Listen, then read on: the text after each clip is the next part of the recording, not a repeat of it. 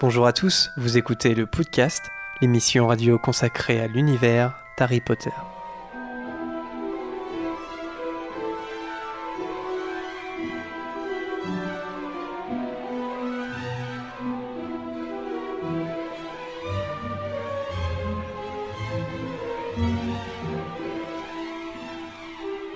Bonjour à tous et bienvenue dans ce 41e épisode du podcast.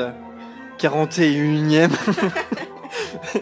Je suis Jérémy et aujourd'hui, l'équipe du podcast est composée de Vanessa. Salut à tous. D'Anthony. Bonjour. De Zoé. Salut. D'Arold. Salut. Aka Dobby l'elfe modérateur pour ceux qui nous écoutent en direct. De Camille. Bonjour. Et aujourd'hui, nous avons deux invités spéciaux également. Nous avons Antonin. Salut. Et Morgane. Bonjour. Salut Morgane. Vous êtes tous les deux des joueurs de l'équipe de Muggle Quidditch de Caen, les Burning Hippogriffs, c'est bien ça. Et comme aujourd'hui nous allons parler Quidditch, sur les réseaux sociaux on vous l'a annoncé, on a invité deux joueurs de l'équipe de Quidditch pour nous parler un peu du Muggle Quidditch, parce que nous on connaît pas trop, et puis peut-être que vous ne connaissez pas non plus. Peut-être pour vous présenter brièvement, est-ce que vous pouvez nous expliquer justement dans l'équipe des Burning Hippogriffs, quel poste vous occupez? Vous êtes quoi comme joueur? Alors moi je suis poursuiveur et à mes heures perdues, gardien et attrapeur. D'accord, ah oui, donc on peut intervertir un petit peu. Et toi Morgane, quel poste tu occupes? Moi je suis poursuiveuse et gardienne, et je suis aussi coach de camp. Enfin, coach adjoint de camp. D'accord, très bien, très bien. En tout cas, il y a un moment dans l'émission, quand on sera au thème, on va parler du Muggle Quidditch, donc on va vous poser plein de petites questions pour présenter un peu ce sport. Et mais avant... Comme d'habitude, j'ai envie de dire, il y aura un courrier des auditeurs, une gazette des sorciers par mademoiselle Vanessa qui a mis son beau petit gilet serre d'aigle. Pouf, je sais pas pourquoi je dis ça. Ça vous intéresse? Ouais, c'est de la radio, mais voilà, fermez les yeux, imaginez-vous, projetez-vous. Pas trop quand même. Pas trop quand même, ça gâche un peu le spectacle. Super, merci. Allez, c'est ma... Suivez-moi, regarde. Il y aura le thème donc où on parlera entre autres du Muggle Quidditch avec Antonin et Morgane, et il y aura un quiz de Bertie Crochu final comme d'habitude, la seule et unique raison pour laquelle les chroniqueurs viennent à l'émission. Je aurait dû venir la semaine dernière. Ouais. Ça va être peut-être un peu plus corsé, ouais, effectivement. Pardon, je suis en train de m'étouffer tout seul. Alors, si je meurs avant le courrier des auditeurs, c'est dommage. Bon, on va quand même essayer de le lancer, c'est parti. Voilà, Arold avec le courrier. Alors, le premier message... j'ai oublié de prendre les lettres dans mon sac. Vanessa, si tu veux... Ça devient une habitude. Ah, ça devient une habitude. Mais j'ai tout noté sur le fil conducteur, donc il n'y a pas de souci. On a reçu 3 nouvelles lettres depuis la dernière émission. Donc, des vraies lettres par la poste Moldu. Oh, tu peux les prendre. C'est les 3 courriers qui sont dans la pochette. Vous pouvez vous les passer. Évidemment, la première lettre est de qui?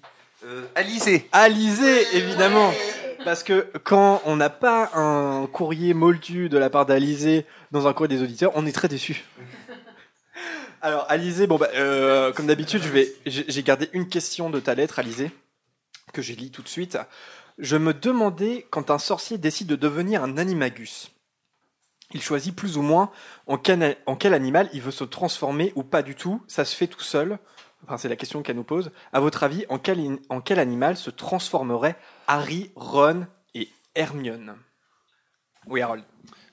Sur Pottermore, ils ont bien expliqué tout le principe de la transformation. Ouais. C'est très très chiant. Par exemple, il faut garder une feuille de mandragore sous le palais pendant un mois entier. Le truc, je sais pas comment tu fais pour parler aux gens.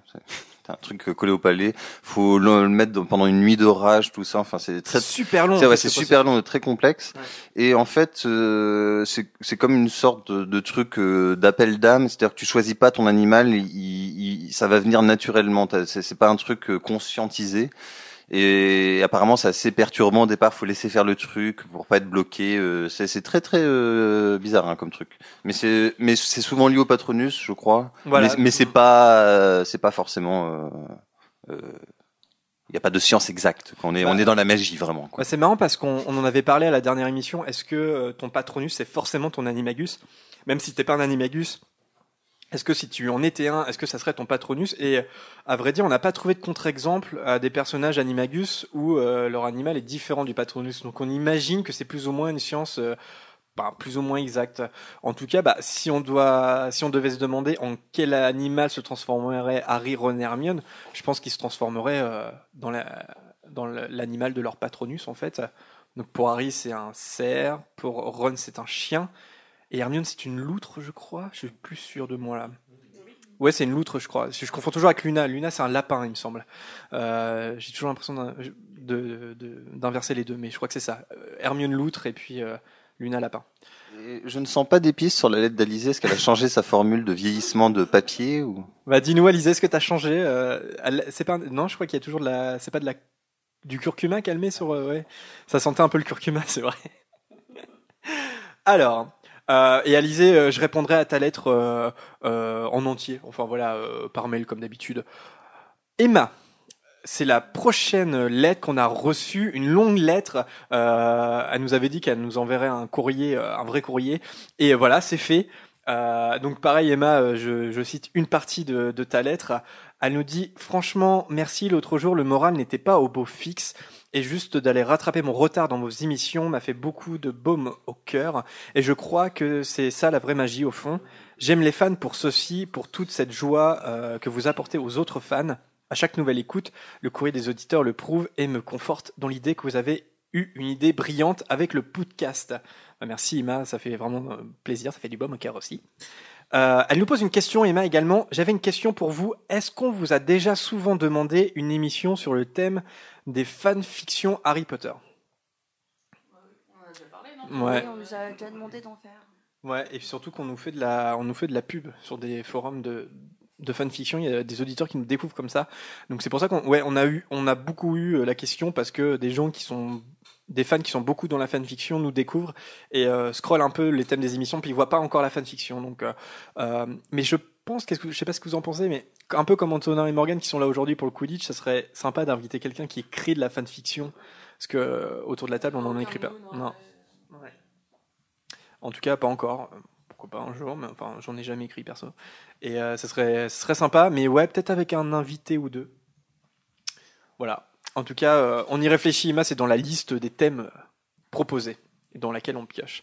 Et juste, entre parenthèses, pour vraiment remercier Emma, c'est la tipeuse la plus généreuse jusqu'alors sur notre Tipeee. Merci voilà. Emma. Merci beaucoup, parce que ça fait déjà quelques mois qu'elle est tipeuse sur notre Tipeee. Merci beaucoup, Emma. Gaëtan, c'est la dernière lettre qu'on a reçue. Gaëtan, pareil, il nous a fait un tip.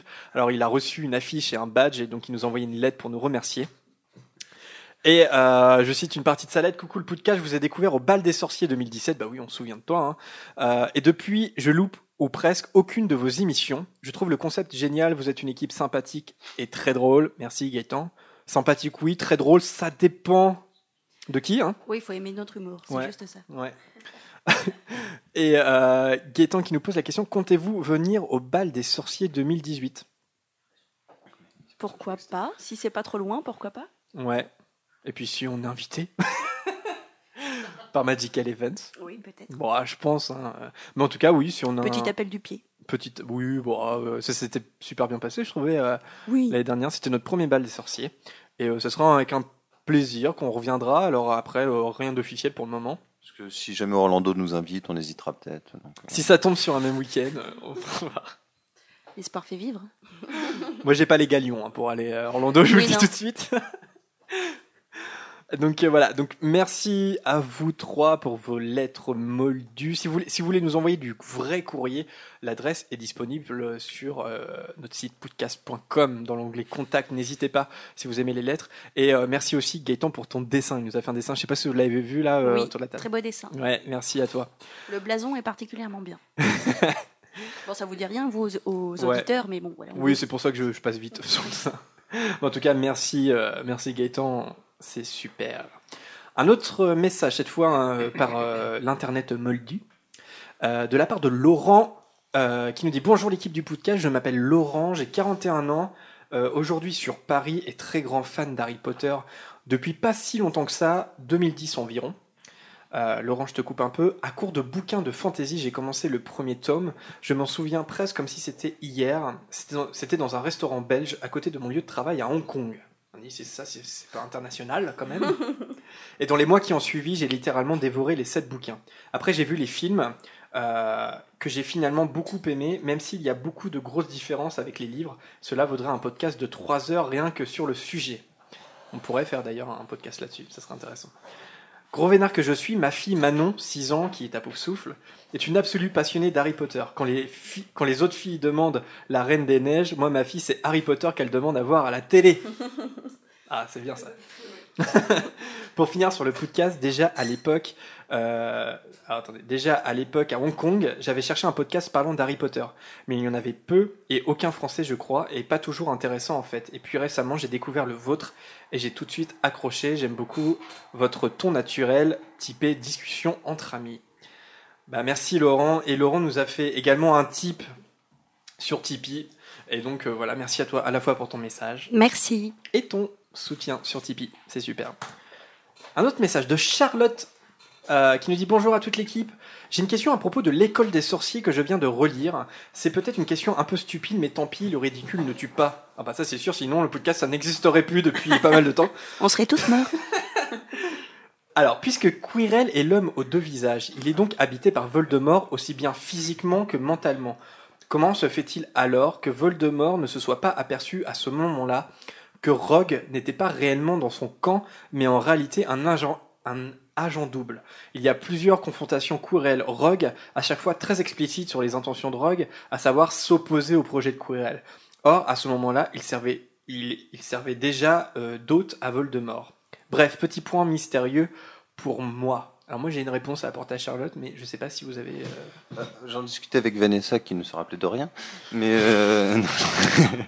mais pour moi, Rogue donne la réponse dans le début du 6, quand oui, il se confronte à Bellatrix, en disant qu'à l'époque, il pensait juste que Quirrell était un arriviste et qu'il avoue avoir tout fait pour l'empêcher de prendre la pierre, et limite en disant qu'au pire, il la prendrait pour lui et là, qu'il la redonnera à Voldemort au moment où Voldemort reviendrait, quoi. Enfin, il feinte comme ça, quoi. C'est ce qu'il explique à Voldemort, en tout cas. Mais... Tu te souvenais pas de ça, Vanessa ? Mais on en parlait tout de suite avec Arold. En fait, il m'a chouré ma réflexion. Voilà. Ah, non, et non. Moi, je le crois. Elle exagère un peu. Mais... Pielo. Bah alors là, c'est ta parole contre la mienne. Alors non, il y a des témoins. Zoé et Anthony. En fait, le réel opportuniste... Dans quel camp vous êtes ? Le réel opportuniste, c'est pas Quirrell, c'est Arold, en fait. Hein. Non, c'est ça, effectivement, Charlotte. En tout cas...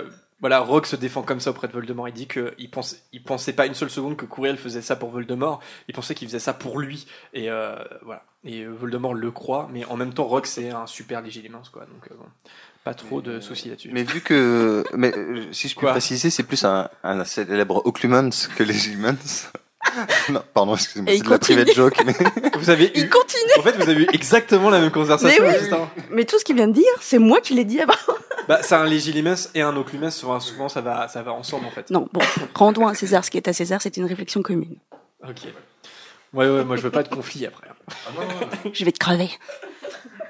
Un dernier message de Corrigan, qui nous dit « Coucou, ça fait quelque temps que j'écoute votre podcast et voilà, je me lance pour écrire un message. J'écoute votre émission en faisant mes devoirs. » Je crois que vous êtes beaucoup à faire ça. « Un petit peu d'Harry Potter dans mes dissertations d'économie, ça fait toujours plaisir. J'aime aussi apprendre ou redécouvrir des petits détails de la saga en vous écoutant. Donc, merci beaucoup, cher voisin normand. » Parce que je ne l'ai pas cité, mais Corrigan vient de Bretagne.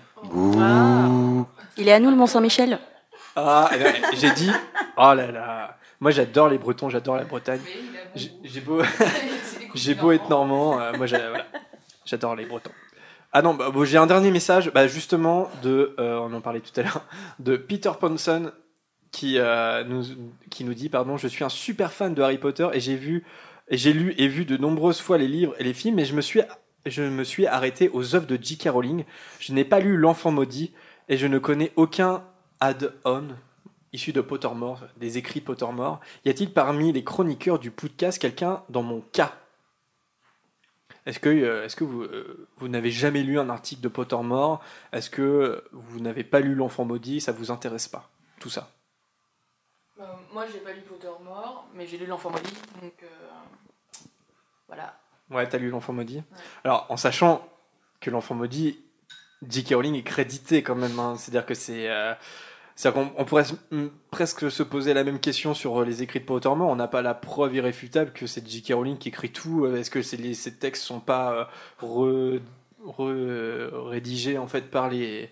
Je sais pas, par les rédacteurs de Pottermore. En tout cas, L'Enfant Maudit, c'est à peu près pareil. Elle a donné son aval, elle a collaboré à l'histoire. C'est pas elle la plume unique de L'Enfant Maudit. Mais bon, on peut pas non plus l'écarter complètement de L'Enfant Maudit. Hein. Ça, c'est entre autres un écrit. Mais en parlant de ça, là, dans cette semaine, je reparcours Pottermore. Je suis tombé sur un article signé visiblement de Rowling et qui me jette encore plus le trouble. C'est qu'elle écrit un truc sur les retourneurs de temps en disant que c'est vraiment un objet trop puissant, qu'elle aurait jamais dû le mettre dans le 3 parce que ça fait des bugs temporels et tout, et que c'est pour ça qu'elle met les personnages d'Hermione et de Dumbledore qui insistent en disant que c'est très dangereux, qu'il faut pas les utiliser, que franchement jamais elle réutiliserait un objet pareil, et t'es là. Ouais. Donc, ouais, je sais pas trop. C'est un peu bizarre. Ouais, c'est vrai que je peux pas concevoir que ça soit une idée de J.K. Rowling, les retournants de temps. C'est vrai, c'est assez paradoxal par rapport à ce qu'elle a dit. Ouais, effectivement. En tout cas, non, parce que je pense qu'on lit un peu tous, un peu Pottermore. Moi, je suis pas super fan du site Pottermore. D'ailleurs, on va en reparler dans la Gazette. Mais même si on n'est pas super fan, j'ai lu les trucs, les écrits qui ont été publiés sur Kindle. Quoi, je les ai lus ceux-là. C'est toujours intéressant, ça enrichit l'univers. Puis c'est un peu comme l'encyclopédie qu'on n'a jamais eue en fait. Mais je préfère la première version du site quand même. Complètement. Et Peter, merci pour la vidéo que tu nous as envoyée. C'est une vidéo de sa fille qui nous lance un Expelliarmus. C'était trop chou. Ouais, c'était trop chou, merci. Trop mignon. Allez, pour finir ce courrier des auditeurs, un big up comme d'habitude, enfin plusieurs big up à Elsa Bolivar qui nous a découvert il n'y a pas très longtemps, qui nous a envoyé un message. Merci à toi Elsa, à Maude qui est étudiante à Caen et qui a publié sur le blog Infocom un article sur notre émission. On va vous le partager sur les réseaux sociaux. Merci à toi. Et à nos tipeurs, comme d'habitude. Donc je cite ceux qu'on n'a pas cités dans le courrier. Donc, Anna, Jordan, Marcus, Professeur Livingston et Arlex. Merci à vous. Et si vous voulez nous faire un petit don pour soutenir le podcast, n'hésitez pas, c'est sur tipeee.com/podcast. Vous nous trouvez assez facilement. Et ça nous fait trop plaisir. Merci à tous. Ouais. Oula. Chauffe-toi à la voix pour la Gazette. Excusez-moi, Jeanne Moreau est de retour. Chauffe-toi à la voix. Prête ? Oui. Bon, bah, petite Gazette, petite revue des actualités sur le monde d'Harry Potter. C'est parti. Bizarre ton journal. Avant-hier, j'aurais juré avoir vu une photo bouger. Ça ne vous arrive donc jamais de lire ? Bienvenue à tous pour cette nouvelle édition de la Gazette du Sorcier. On attaque tout de suite avec la première publication, celle du 22 mars 2018, où on va reparler de la bande-annonce des Animaux Fantastiques. Liena, c'est là où tu peux couper le son. Big up à toi, t'en voulais un. Spoil. Demandez au chat de vous dire quand on en parlera plus si vous ne voulez pas entendre, mais ça va pas durer longtemps. C'est bon, vous avez coupé le son, c'est parti. Alors du coup, on reparle vite fait du transplanage dans Poudlard. Donc une des actrices, ça y est, je bug, du film Jessica Williams, pour info, on ne sait pas quel rôle elle va jouer, a pris la défense de Rowling et s'est exprimée ainsi. David Yates et Joe ont écrit le scénario. Qui connaît mieux l'univers d'Harry Potter que celle qui l'a créé ? Personne. Personne. Donc, lol, ben, c'est écrit comme ça dans la Gazette. Oui, c'est donc, alors, non, je reprends. Donc, lol, c'est quoi cette histoire ? Vous ne pensez pas que ça sera abordé dans le film, vous ne pensez pas qu'il y a une raison, vous pensez en savoir plus qu'elle en la matière. Voilà, elle nous a mouchés. Donc certains ont accueilli cette déclaration avec soulagement en se disant que si cette personne que personne ne connaît disait que ça allait être expliqué, c'est sûr, ça va être expliqué. Et les autres qui se disent que 1. T'es qui pour parler, 2. Ça sera pas la première boulette, 3. C'est pas drôle d'arrêter la polémique maintenant. Prenez l'option qui vous correspond. Moi perso, je suis du côté de ça serait pas la première boulette, et comme la Gazette le rappelle si bien, ça ne serait pas la première fois que Rowling démontre qu'elle connaît moins bien son univers que ses fans. On ne va pas refaire le débat, je clôturerai cette publication juste en rajoutant et en insistant sur le fait, tout comme la Gazette d'ailleurs, qu'il ne s'agit pas d'un reproche ni d'une insulte à Rowling, c'est simplement qu'elle a créé un univers si vaste avec tellement de règles et de détails qu'elle ne peut pas faire ne pas faire d'erreur, même avec la plus grande attention. Voilà, c'est bon, vous pouvez revenir, on va plus spoiler. Si, je peux spoiler encore un peu ou pas ? Ah, merde. J'ai mis à mettre sur le chat que c'était fini. Alors oui, c'est parce qu'on voulait pas faire de débat. Non, alors attendez juste 2 secondes, mais on rappelle encore, hein, mais on l'a dit dans la Gazette il y a 2 semaines. Il y a une différence entre les films et les livres. Donc de base, là, les Animaux Fantastiques, c'est une nouvelle saga de films. Est-ce que ça va respecter ce qu'a mis en place les films? Parce qu'en gros, Dumbledore se transplane dans Poudlard, dans Le Prince de Sang-Mêlé. Oui. C'est pas un spoil, ça, mince. Bon, bah voilà. Alors que c'est impossible. Enfin, il ne le fait pas dans les livres. C'est impossible. Ils sont obligés d'aller à Préolard avec Harry pour transplaner. Donc de base, on sait pas trop ce que ça va donner tout ça. Donc, de toute façon, l'incohérence, plus ou moins, elle existe déjà. Après, ouais, juste une anecdote intéressante, et je finis juste là-dessus, et après, plus de spoil. Après la publication de la bande-annonce, J.K. Rowling elle a écrit un tweet en disant qu'en voyant la bande-annonce, ça lui avait donné une idée pour les Animaux Fantastiques 3 et qu'elle l'avait gribouillé. Enfin, voilà, elle l'avait écrit dans un carnet. Et il y a un podcast américain qui s'appelle MuggleCast, un podcast sur Harry Potter, qui lui a répondu en tweet: est-ce que c'est la raison pour laquelle on peut transplaner à... Ouais, c'est spoil, je suis désolé, c'est spoil. Est-ce qu'on peut... Pourquoi? Bah parce qu'on fait attention, justement... Mais non, je viens de le dire, on spoil encore 2 minutes, arrêtez. Bah attends 2 secondes alors. Ouais. Et puis franchement, c'est pas un énorme spoil. Hein. Enfin, dans la bande-annonce, il y a rien qui est spoil en soi, sauf un truc. Mais en gros, est-ce que c'est la raison pour laquelle on peut transplaner ou pas? Parce que ils se sont demandé est-ce que c'est une boulette ou pas. Ça peut être une boulette, c'est possible. Hein. Ça pourrait être possible. Voilà, j'arrête là. Mais c'est pas un spoil, arrêtez quoi. Non mais. Mais non, mais il y en a qui ne veulent absolument rien savoir de la bande-annonce, donc faut respecter le choix. Bah. Bah si, c'est leur choix. Bah de toute façon, vous allez voir une affiche, l'affiche va vous spoiler des trucs, enfin voilà, là pour le coup, ouais. Bon, alors on continue avec une publication qui date du 23 mars, qui nous parle des difficultés que rencontre le site de Pottermore depuis quelque temps. Depuis la nouvelle version du site, qui date de septembre 2015, il semblerait que les fans délaissent de plus en plus le site, qui à la base était quand même la référence potterienne. Depuis la refonte, ils ont décidé d'ajouter du contenu aux publications de base. La Gazette nous rappelle d'ailleurs qu'ils publiaient surtout des textes de Rowling ainsi que des extraits de livres, en écrivant des articles, des reportages, des annonces et des extraits de livres dérivés. Donc ça, c'est dans la refonte, hein, dans la nouvelle version du site. Ils ont aussi ajouté une rubrique qui s'appelle « Le correspondant de Pottermore », mais qui n'a pas du tout convaincu les fans. Bref, c'est une pente difficile à remonter. Du coup, ils se sont dit qu'ils allaient se renouveler. Cette fois, c'est carrément le nom de J.K. Rowling qui est enlevé du sigle Wizarding World et donc de Pottermore. Ils en profitent aussi pour changer la ligne éditoriale et certains rédacteurs se sont fait remercier ces derniers jours, des anciens comme des nouveaux. On peut donc s'attendre à un gros changement du site. Peut-être aura-t-on plus d'interactivité avec des quiz, des jeux, etc. et moins de contenus originaux, parce que c'est ça qui ne convainc pas les fans. Donc à suivre. Pour le moment, Jérémy, à toi. Alors je spoil sur Pottermore. Ah. Non, c'est un peu triste quand même qu'ils aient... je sais pas, qu'il y ait des gens... je crois qu'il y en a qui sont partis sur la BBC. Je sais pas s'ils ont vraiment perdu leur job ou... Tu vois, apparemment, si, ils ont été remerciés. Remerciés, ouais. Bon, c'est toujours un peu triste quand ça arrive quand même.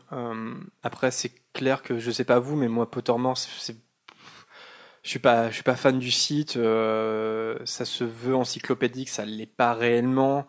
Y a des écrits de J.K. Rowling, mais l'essentiel des articles sont écrits par la rédaction de Pottermore et ils ont pas toutes les infos. Donc c'est plus des articles un peu rigolos, 5 raisons d'aimer Hermione Granger. Et en fait, ce genre de choses, moi, ça ne m'intéresse pas en tant que fan. Je pense qu'il y a beaucoup de gens qui sont un peu pareils. Et comme Harold, je préférais l'ancienne version de Pottermore. Je suis hyper nostalgique. Je ne sais pas si vous l'avez connu et si les auditeurs l'ont connu aussi. À l'époque, il y avait un partenariat avec Sony. Et donc, en fait, les illustrations qu'on voit sur le site et qu'on utilise des fois sur podcast.com sont des illustrations qui, à la base, en fait, étaient animées. Et ça reprenait chaque chapitre de tous les livres. Et on pouvait interagir dans l'image et ça reprenait des éléments de chaque chapitre d'Harry Potter. C'était génial. C'était une immersion dans l'univers. Qui était superbe, et quand ils sont passés à un aspect un peu plus je sais pas comment dire, rédaction encyclopédique, etc., ils ont abandonné tout ça, mais je pense que parce que le partenariat avec Sony s'est arrêté, et je trouve ça dommage parce que les deux auraient pu cohabiter et ils auraient pu continuer cet aspect on replongeait dans les livres de façon interactive et puis en même temps on vous fait des articles à côté comme on fait nous en discutant de sujets. C'est justement ça qui a déplu à la fin, à tous les Potterheads finalement, c'est qu'on a perdu ce côté encyclopédique comme tu dis, et c'est pour ça que du coup à partir de ce moment-là ils ont perdu énormément de visites. Bah ouais, je sais pas, je sais pas si le site va vraiment changer après ça, est-ce qu'ils vont vraiment refaire une refonte du site, j'en sais rien. En tout cas, moi j'aimerais beaucoup qu'ils, je sais pas si c'est possible, mais qu'ils remettent cette animation par chapitre, ça serait vraiment top. Qu'est-ce qu'il y a, les amis ? Je sais pas, il y a Harold et Zoé qui essaient de me parler, mais... Est-ce que vous ne regardiez pas par là, mais Zoé voulait dire quelque chose. Ah vas-y Zoé, non t'as rien à dire. Harold. C'était juste que l'ancienne version du site, on pouvait aussi faire gagner des points à sa maison, et il y avait un jeu, c'était cool. Ça faisait école interactive, ouais, c'est un... Ouais. Bah, en fait, ici, ils ont gardé le fait que tu as ta baguette, ils ont introduit le patronus, mais bon, tout ça un petit peu vieilli, tu vois. Le patronus, c'est pas... au niveau de la qualité, c'est pas génial, je trouve. Ouais. J'ai mis une heure avant de l'avoir, pardon. Non, vas-y. Ça, c'est vraiment au niveau de l'interactivité, ça a carrément changé, et c'est plutôt pareil. T'as toujours la... Ouais, c'est vrai. Non, puis je trouve qu'il se ferme vachement parce qu'avant le site, il était traduit quand même dans pas mal de langues. Et là, de juste... Bon, ok, on peut partir du principe que tout le monde lit l'anglais aujourd'hui, mais c'est quand même... C'est pas très sympa, je trouve, de garder vraiment que l'anglais, de pas proposer d'autres traductions, pas que le français d'ailleurs, allemand, espagnol ou bien d'autres langues. C'est pas chouette. Ouais, ne serait-ce que pour avoir ta baguette et ton patronus, il faut répondre rapidement à des questions et du coup t'as même pas le temps de traduire dans ta tête que c'est déjà fini, c'est déjà passé une autre question. Surtout pour le patronus, savoir la différence entre lumineux, clair et des trucs comme ça. Je sais pas. Des fois, ou même des mots, moi perso j'avais pas le vocabulaire entier du quiz. Enfin, du quiz vous avez compris. Mais du coup je pense que ça m'a indiquer un mauvais patronus tout simplement parce que j'ai pas pu répondre aux bonnes questions. Au bout d'un moment, je prenais le mot qui me paraissait le plus graphique pour savoir ce que c'était. C'est pour ça que j'ai mis une heure pour faire mon patronus. Les seuls éléments qui ont été traduits, c'est ce qui a été édité sur numérique en fait. Les écrits, ça a été traduit. Mais c'est vrai que le site n'est pas traduit. Pareil, je me pose la question pourquoi c'est pas traduit. On va pas me faire croire que c'est une question de budget quand même, Pottermore. Ouais, il y a plein de curiosités. Le site a jamais réellement pris, en fait, sauf au début.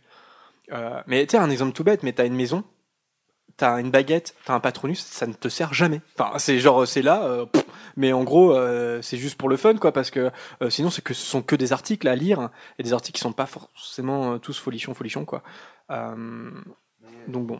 Plus loin que Pottermore, il y a vraiment une question, je m'interroge depuis plein de temps sur Harry Potter, parce que là j'ai vu des jeux, la Gazette a partagé un truc de jeu qu'elle allait sortir, et en fait tu peux l'avoir que si t'habites en Espagne, aux États-Unis, en Angleterre, et donc j'ai regardé un peu sur des forums et tout, et apparemment ils ont pas eu les droits pour le vendre en France, il y a plein de trucs autour de l'univers, de trucs dérivés de l'univers où c'est pas commercialisé partout, je sais pas qu'est-ce qui bloque vraiment, mais il y a un truc qui est très très fermé je trouve, il y a des choses que tu peux avoir que si tu vas à Orlando ou à Osaka, il y a des choses, c'est très très obscur. Sur la commercialisation du produit dérivé, t'as l'impression qu'il faut que tu sois dans un cercle intime pour y avoir accès. Ouais. Enfin, tout ça pour dire que j'aimerais tellement qu'ils reviennent à l'ancienne version. Enfin, pas, tu vois, une nouvelle version, mais qu'ils reprennent ce partenariat avec Sony. C'était tellement bien. Les deux dernières versions, oui. Oh, l'immersion dans les chapitres et tout. Et puis de voir les illustrations. Encore là aujourd'hui, vous allez voir si vous écoutez en podcast, l'illustration pour le Quidditch sur la page du podcast, c'est une illustration de Pottermore. Et cette illustration-là, à l'époque, elle était animée. C'est-à-dire il fallait justement découvrir soit des petits secrets qu'il y avait dans l'image, etc. Et comme ça, tu validais le chapitre. C'était tellement bien. J'ai passé des heures sur ce site. C'était... C'était il y a 6-7 ans, peut-être. Ouais, ça a dû s'arrêter en 2012-2013, un truc comme ça. Ça date, déjà. Ouais. De quoi, la première version de Pottermore ? Ouais. Bah, je l'ai dit, c'est 2015. Non. Ils ont changé cette version-là en 2015. La version précédente, elle avait commencé quand, la vraie... Assez tôt. Mais là, peut-être 2005 ou 2004, mais c'était assez dans les débuts d'Internet, on va dire. Ouais, non, c'était assez... Ouais, c'est assez vieux, quand même. Oui, ça a été peut-être même plus vieux, hein. Peut-être en même temps que la Gazette, à peu près, ça se trouve, de début 2000. Ça s'est fermé en 2015, c'est ça que tu dis ? La nouvelle version est arrivée en 2015. En septembre 2015. Ouais. Il y avait une pétition à cette époque-là, je me souviens. Justement, parce que les gens comprenaient pas pourquoi. En plus, moi, j'ai jamais terminé, hein, le système de chapitres. J'en suis arrivé, je sais pas, peut-être au 4 ou 5, j'avais pas eu le temps de terminer. Et là, t'étais là en mode, bon, bah, on va attendre que le site se refasse. Le site arrive, plus rien. Tout avait disparu. Et t'étais là, mais quoi? Qu'est-ce qui se passe? Les gens ont vraiment pas compris à l'époque. Aujourd'hui, c'est parce que c'est incompréhensible. Enfin, ouais, tu parles d'un univers, c'était ultra riche, c'était vraiment, et là, rien, enfin, il y avait rien, quasiment rien, quoi, par rapport à avant. Et puis, il y avait vraiment un côté communauté, parce que, comme l'a dit Zoé, t'avais la Coupe des 4 maisons, t'avais des forums, il y avait un truc vraiment de vie, en fait, sur le site. Et l'excuse avancée, c'était qu'ils trouvaient que la fanbase vieillissait, qu'il y avait besoin d'un truc plus mûr, plus adulte, mais que dalle, quoi. Le vrai souci, c'est qu'ils ont jamais réellement réussi à accrocher cette fanbase. C'est-à-dire qu'ils l'ont jamais réellement compris, et c'est pour ça qu'aujourd'hui, là, bah voilà, Pottermore, ça se casse un peu la figure. Ils sont en train de se remettre en cause, mais c'est bien que ça arrive maintenant, peut-être que ça va évoluer. Bah, peut-être qu'en fait, ce sont des fans de Star Wars et non de Harry Potter, et que du coup, ils ne comprennent pas trop l'univers. C'est Adrien, en fait, je vais demander si Adrien ne fait pas partie de la rédaction de Pottermore. Non, mais c'est comme les jeux vidéo, finalement. Plus ça va, plus les jeux ont été catastrophiques, et tu sens que ce n'est pas les fans qui les ont faits, et que c'est même des gens qui ne connaissent pas l'univers d'Harry Potter, et j'ai l'impression que les nouvelles personnes qui s'occupent de Pottermore viennent d'un autre univers qu'Harry Potter, parce que là, c'est... Ça fait un peu des articles BuzzFeed, tu vois. Bon, qui sont pas forcément super intéressants. Et puis on a vu qu'il manquait de sources, en fait. On a pris l'exemple, il y a 2 semaines, un peu rigolo, de la Van Brand. C'est-à-dire qu'ils ont même pas... Ils savent pas mettre le clair si elle est morte ou pas, parce que tout simplement, ils ont pas l'info. Alors t'attends d'eux que ça soit une référence, en fait. Que ça soit comme si c'était J.K. Rowling qui te répondait. Ben non, en fait. Ils disent que non, parce que J.K. Rowling, maintenant, elle est plus réellement dans l'univers. Et ils ont pas toutes les réponses.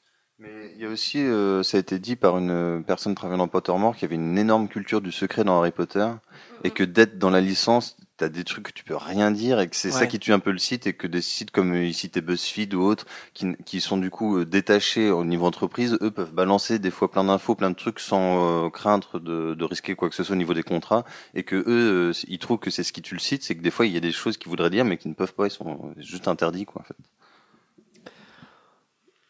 Ok, alors on va arrêter le débat là, on va quand même continuer. Hein. Donc on termine avec une publication du 29 mars 2018. Ah, ça y est, c'est reparti. Avant d'aller plus loin dans l'explication de cette publication, je vais vous dire pourquoi j'en parle. Je ne sais pas si vous avez remarqué, mais pour aller plus vite en général, car certains se plaignent de la longueur de l'intro avant le thème, et là on a encore un exemple aujourd'hui, je donne la date de la publication et je résume ce qui est dit dans l'article. En revanche, je ne donne jamais ou très rarement le nom de l'écrivain. Donc j'ai décidé de zapper une info potterienne pure et dure et de citer quelques-uns des membres de la Gazette. Vous avez la liste des membres de l'équipe directement dans l'article de cette publication du 29 mars, et le lien vous l'aurez sur la page de l'émission. Je l'ai bien dit cette fois ? Ouais, tu l'as bien dit. J'ai travaillé, c'est pour ça.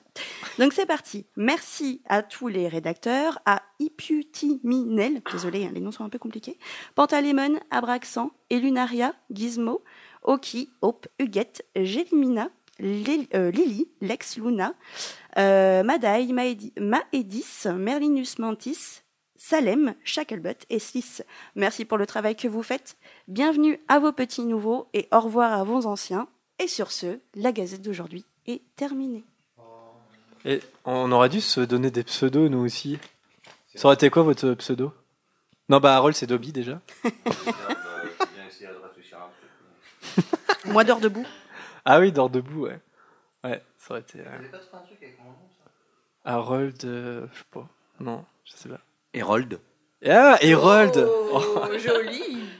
Enfin là, c'est un surnom qui ne sert à... Enfin, tu vois, on peut deviner le prénom avec le surnom. Alors que Ipiu, par exemple, je suis pas sûr que ça ressemble au prénom. Puis je connais son prénom, mais c'est pas du tout... c'est pas du tout comme ça. Bref, bah ouais, gros big up à la Gazette. Eh bien, on va lancer le thème, si vous le voulez bien. C'est hyper. Donc, c'est parti. Quidditch. Alors, on va d'abord parler un peu du Quidditch dans un sens général. Et puis après, on va en profiter un peu de nos invités, que vous soyez là, pour parler de Muggle Quidditch. Mais avant, je vous pose la même question qu'on a posée aux auditeurs sur les réseaux sociaux. Si vous faisiez partie de l'équipe de Quidditch de votre maison à Poudlard, à quel poste vous aimeriez jouer ? Gardien, sans hésiter. Pourquoi ? On justifie au podcast. Vanessa ? J'allais dire gardien aussi. Alors pourquoi, Vanessa? Je sais pas. C'est un poste qui me plaît en général, ouais. Tout simplement. Vous voulez entendre des... Quand Vanessa on voit que l'équipe d'Irlande est championne du monde, alors qu'ils n'ont pas attrapé le vif d'or, c'est la preuve que le gardien peut avoir une grande importance. Ouais, c'est vrai. Bah, un peu comme tous les postes. Non. Attention, parce que tu parles à des poursuiveurs, là. Le regard qu'Antonin t'a lancé, tu serais mort sur place si c'était un basilic. Zoé, tu choisirais quoi comme poste? Spectatrice, ça compte ou pas? Oui, bah oui, ça compte. Oui, bah, t'as le vertige ou pas? Je sais qu'il y a des auditeurs qui nous ont répondu dans les gradins, j'ai trop le vertige. Voilà. Ok, d'accord. Harold? Ouais, moi, plus dans les gradins, mais genre commentateur, genre adoré, je crois. Genre commenter un match de Quidditch, ça m'aurait bien fait plaisir. Bah écoute, tu peux t'entraîner avec les Burning Hippogriffs si tu veux. Ou à la limite, batteur. Quand t'es énervé, toi, tu peux un peu passer tes nerfs. C'est peut-être pas mal. Mais assassin, commentateur, c'est pas mal. Assassin. Et toi, Camille? Non, je sais pas. Alors bien dans le micro. Poursuiveur. Ouais. Ouais, parce que je pense que le jeu se passe quand même pas mal là, je trouve, l'action. Moi, je fais du basket, alors se faire des passes avec un ballon. Bah, c'est vrai que c'est lié un peu au basket. Ouais. Voilà, le côté marquer des paniers, se passer le ballon. Pour une chose de basket, je me vois à cet endroit-là, quoi. Moi, j'en ai fait pendant 6 ans de basket. Alors, est-ce que vous trouvez que le Quidditch est un sport dangereux ou pas? Absolument pas. Alors, les cognards, c'est pas dangereux? Non, c'est toute une affaire de... Non, je pense que c'est un sport très dangereux. Après, je crois que Dubois, j'ai un souvenir comme ça, il dit... Il y a eu assez peu de graves blessures. La plus importante, je crois que c'est une fracture de la mâchoire. Bon, ça donne pas non plus à l'époque contemporaine, parce que... Ouais, il y a eu des morts avant. Mais avant que le Quidditch peut-être se ressemble à ce qu'il est. On va faire un peu d'histoire tout à l'heure, mais avant que ce soit des cognards, je crois que c'était des pierres qui étaient ensorcelées. Donc, à mon avis, ça devait faire... Moi, je trouve que quand même, les cognards, ils font peur. Hein. Moi, ça me paraît dangereux. Hein. C'est une des raisons pour lesquelles le basket, c'est bien hein, par rapport au ouais. Quidditch. Enfin, les Dubois, il dit ça, mais dès le premier match avec Harry Potter, il se retrouve un petit peu assommé. Ouais. On ne sait pas ce qui lui arrive, d'ailleurs, combien de temps il est dans le coltard. Ouais, c'est vrai. Harry qui tombe de son balai. Pareil, s'il n'avait pas été rattrapé par Dumbledore, je ne sais pas ce qu'il serait devenu. Le pauvre, la fin de l'histoire, très probablement. Ouais, je trouve que moi, c'est un sport qui colle plutôt bien à Poudlard, dans le sens où c'est un peu irrationnel dans la dangerosité, en fait. C'est-à-dire que tu t'imagines pas. Tu vois, Poudlard, c'est l'école. D'accord, c'est super, mais tu peux mourir chaque jour de cours, en fait. Tu vois, il y a un côté un peu comme ça. Et donc, je trouve que ça colle plutôt bien. Mais attention, le Quidditch, c'est réglementé. Tu peux pas y aller en première année, tu peux y aller qu'en deuxième année, quand t'as 12 ans. Donc ça va. Toi, et quand même, ils protègent les enfants. Sauf quand même, allez, on fait une exception une pour fois, Harry Potter, parce que c'est le survivant quand même. Donc allez, hop. Tu es le plus jeune joueur de Quidditch depuis un siècle. Non, depuis, je sais plus. Un siècle. D'après McGonagall. Mais tu as ça dans le sang, Harry Potter. tu l'as dans le sang. Harry, tu ne m'avais jamais dit que ton père avait été un attrapeur. Alors c'est plus que toi sur ta famille. Ça fait peur, moi je te dis. Bon, on arrête là, non. Alors, on s'y croirait, hein, la vache. On a une réflexion d'une auditrice sur nos réseaux sociaux. Elle dit « Salut le podcast », c'est de la part de Sybille. Je voudrais savoir ce que vous pensez des interprétations philosophiques du Quidditch. Alors, attendez. Par exemple... J'ai eu 4 en philo au bac, donc... Par exemple, j'ai lu que certains y voient une allégorie de la vie dans un sens initiatique. Il me semble qu'il n'est pas anodin... Attendez. Il n'est pas anodin que le mot « seeker » en anglais, pour « attrapeur », ait aussi une consonance liée à la quête au sens introspectif. Tu seek, tu recherches. Aussi, il me semble que ce n'est pas anodin que Harry trouve la pierre de résurrection dans le vif d'or au moment où il doit accepter sa propre mort. Ça, c'est pas bête comme idée. Est-ce que c'est vraiment un hasard que ça soit un vif d'or quand Harry, justement, est aux portes de la mort? Je pense que c'est purement stratégique de la part de Dumbledore. Ouais. Bon, après, on peut voir de la philo. Hein. Bah, c'est plus le terme seeker. Je trouve que attrapeur, ça perd son sens un peu... métaphorique. Attrapeur, c'est t'attrape et c'est tout. Seeker, c'est... J'ai pas compris. Ah oui, putain, depuis le début, je comprenais seeker, genre des cœurs. Ok, pardon, excuse-moi. Je pensais que je bitais rien à ton discours. Il y a quoi pardon. Dans les cookies, là? Seeker. Le fait qu'il trouve aussi dans le vif d'or. Alors, le vif d'or a été inventé par une personne qui vient de Godric's Hollow. Ouais. Donc, c'est peut-être pas un hasard. Ah oui, ça, c'est vrai. Ça, c'est vrai. Non, mais Bowman Wright, très précisément. C'est bien, t'as révisé, Anthony. En tout cas, non, mais je vois ce que Sibylle veut dire. Je pense qu'elle est un petit peu anglophone. Parce que Seeker, c'est vrai qu'il y a un sens un peu introspectif. Tu vois, c'est une quête. Tu vois, je sais pas si on dit quête, on dit pas quêteur en français, mais c'est comme si c'était un quêteur, l'attrapeur. Tu vois, il y a un côté un peu métaphorique là-dedans. Et bon, on sait que Rowling, elle aime bien jouer avec les métaphores, donc pourquoi pas, hein. Vif d'or, pierre de résurrection. Oui, c'est pas ouais. Si bête. Non.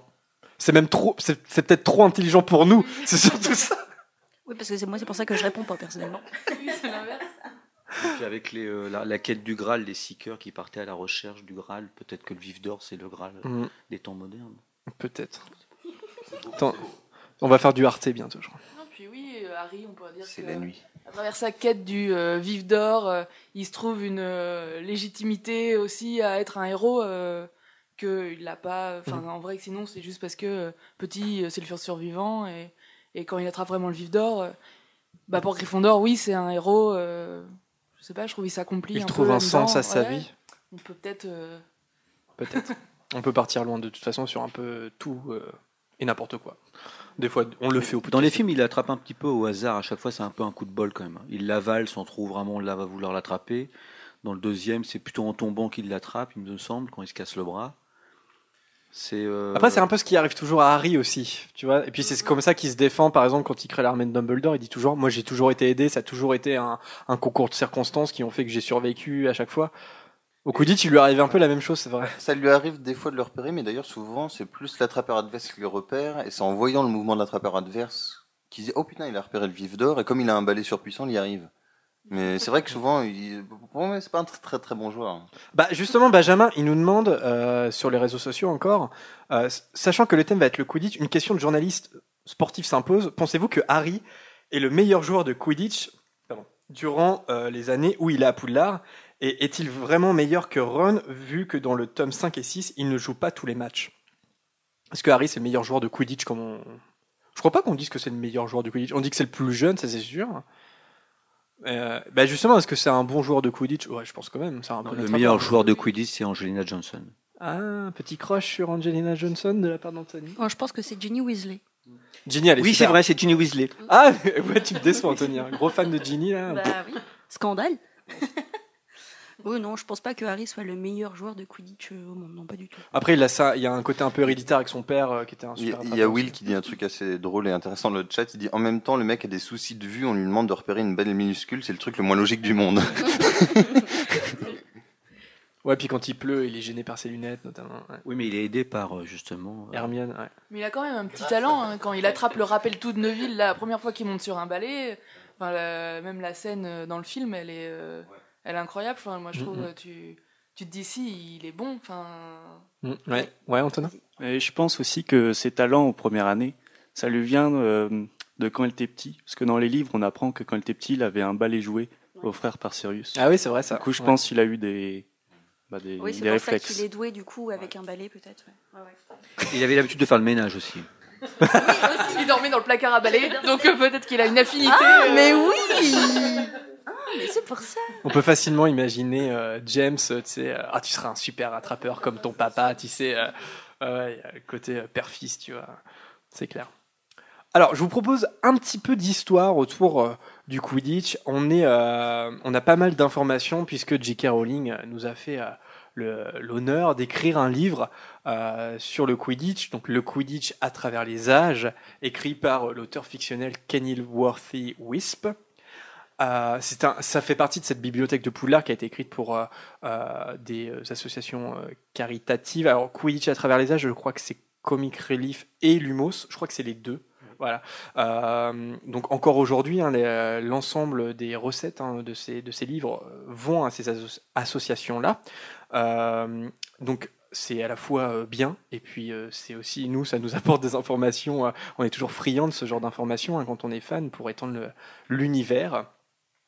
Et justement, eh bien, un petit peu d'histoire. Alors, je vous pose un peu des petites devinettes, mais vous inquiétez pas, c'est pas un quiz de Bertie Crochu. Anthony va être au taquet. Au taquet, oui. Alors, Harold et Anthony sont à fond.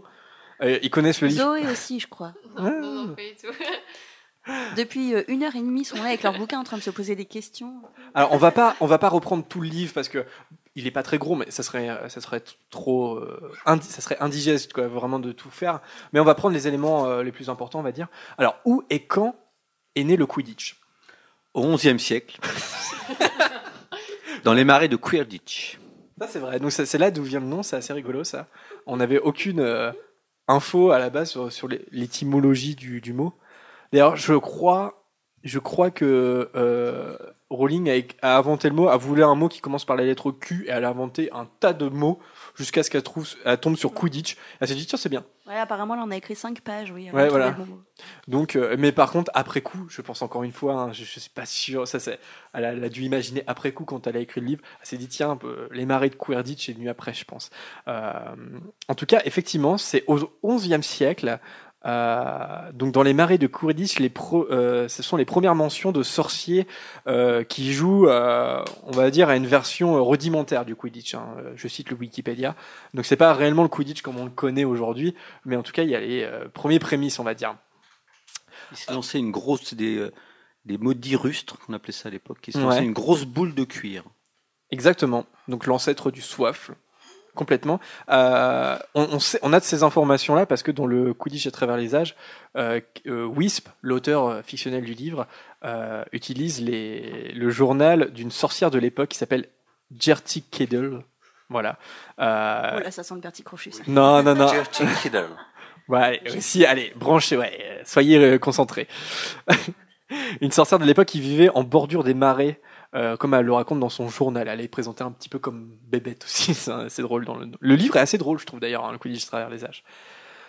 On a aussi l'information, donc un siècle plus tard, on a une lettre de sorcier à un autre, donc c'est Godwin Nin qui écrit à son cousin Olaf. Voilà. C'est pas dans le quiz de Bertie Crochu, ne vous inquiétez pas. Et donc, ça permet d'assister aux premières modifications qu'a subi le jeu en une centaine d'années. Il s'est répandu à travers tout le royaume et le jeu est connu sous le nom de Quidditch. Alors ça s'écrit avec un KW, pas un QU. Voilà. Et il existe un poste de pourchasseur, donc on peut. Voilà, ce sont les poursuiveurs hein, de l'époque. Et on y fait également mention du cône. Je vais pas réussir à le dire. Du cône noir. Cône noir. C'est toi le cône noir. Le cône noir. C-O-G-N-O-I-R. Cône noir. Espèce de cohue noire, t'as. Et de 3 tonneaux attachés sur des pieux à chaque extrémité du terrain en guise de but. Donc voilà, au XIIe siècle, c'est un peu rudimentaire encore, mais petit à petit, voilà, dans le livre, en fait, on relate comment le Quidditch a évolué et est devenu progressivement le jeu qu'on connaît aujourd'hui. On se protégeait avec un chaudron qu'on mettait sur la tête. Exactement. Ça, si je puis me permettre. Ah oui, non, oui, c'est vrai, tu as raison. C'est un autre sport. C'est un autre sport, mais c'est un dérivé du. Ouais, c'est vrai. Mais bon, c'est le shunt bumps. Ah non, c'est pas ça, mince. Non, bah non. Il y avait d'autres sports que le Quidditch dans le monde des sorciers. Ouais, complètement. Après, le Quidditch reste le sport. Mais il me semble que c'est pas en Asie où le Quidditch est un peu moins répandu. C'est pour ça qu'ils jouent plus à l'autre sport. J'ai oublié le nom. En Asie, d'ailleurs, au Japon, on a une petite anecdote. Quand on perd un match, on doit brûler son balai. Ah oui, et oui, ça, je me souviens. Le sport, il y a une illustration d'ailleurs de ça. Ouais. Le sport avec le chaudron sur la tête, c'est impossible à prononcer. C'est du Creao San. C'est du gaélique. Je crois que c'est pas. Ouais, c'est du gaélique. Voilà, c'est joué en Écosse. Désolé, hein, ouais. Je ne parle pas le gaélique. Alors, on va présenter un peu le jeu, comment il joue dans sa configuration. Il y a 3 types de balles, lesquelles? Le soifle. Le soifle, ouais. C'est une grosse balle d'une 30aine de centimètres de diamètre. Et c'est une balle qui n'est pas magique Ah, alors, avant, non. Après, si. Mais après, si. On va en parler tout à l'heure. Là, on va juste évoquer les balles. Quel autre type de balle il y a? Le cognard. Le cône. 25 cm de diamètre en fer. Ouais, c'est vrai. La moyenne des poids, Anthony, comment on sait si c'est bien calibré, un cognard? Vanessa. J'ai rien demandé, moi j'en sais rien. Donc eux, ils sont ensorcelés pour foncer vers le joueur le plus proche. Ils sont au nombre de 2 par match. Les cognards sont faits de fer et font 25 cm de diamètre, comme l'a dit Anthony. C'est vrai. Et enfin, la 3e balle, qui est... Je ne sais pas. Vous ne savez pas. Le vif d'or. Le vif d'or, le golden snitch. Conçu par Bowman Wright de Godric's Hollow. Ouais, tout à fait. C'est une petite balle dorée de la taille d'une noix, qui est très rapide. Et Jérémy, sais-tu quel était l'ancêtre du vif d'or? Zoé le sait. On va en parler. Alors justement, quelques petites anecdotes à propos du vif d'or. Alors comment le vif d'or est-il né? Allez Zoé. Comment Trop tard, comment c'est zéro. Et tu es retenu samedi prochain. Il est né en 1246. C'est marrant parce que moi j'ai pas les dates. 1246, la vache. Ok. Ouais. 1264. Eh bien, c'est pas le juste prix là, arrêtez. Alors justement, avant le vif d'or, qu'est-ce qu'il y avait? Ah oui, ils étaient en voie d'extinction. Ouais. Oui. Et du coup, de quoi qui était en les viviers d'or. Ouais. C'est ça, ouais. Les vivés dorés. Ouais. Et voilà. C'est une créature qu'on retrouve dans les animaux fantastiques, le vivet doré. Et il était effectivement utilisé pour les compétitions de Quidditch. C'est un oiseau qui vole très rapidement. C'est pour ça que c'était dur de l'attraper. Et le remplacement du vivet par le vif d'or, ça a été fait pour protéger en fait cette espèce qui était menacée d'extinction. Donc j'ai bien les dates. Hein. Donc c'est 1264 par Barbarus Grudge. Alors moi j'ai 1269. Oh là là. C'est le chef du conseil des sorciers Barbarus Grudge qui a assisté à un match de Quidditch. Donc c'est comme ça qu'on appelait Quidditch à l'époque. Et il a apporté avec lui un vivet doré et il a dit qu'il donnerait une récompense de 150 galions aux joueurs qui l'attraperaient pendant le match. Et c'est là où c'est là d'où vient la tradition des 150 points quand on attrape le vif d'or. C'est bien 69, pas 64. C'est 69. Alors j'ai peut-être fait une erreur, mais non, c'est 69. 69. Ok. Année érotique pour le vivet doré. Pardon. Et c'est devenu une tradition, c'est-à-dire qu'on lançait un vivet doré et les 150 galions se sont transformés en 150 points et c'est là que le poste d'attrapeur est né. Simplement, le Quidditch est devenu populaire et le pauvre oiseau, en fait, on va le dire, quand il se faisait attraper, il était zigouillé, quoi. Donc, il a fallu le protéger et c'est bien Bowman Wright, l'ensorceleur de métaux, qui a forgé le premier vif d'or à Godric's Hollow. En quel siècle, Anthony, t'as dit ? Zoé.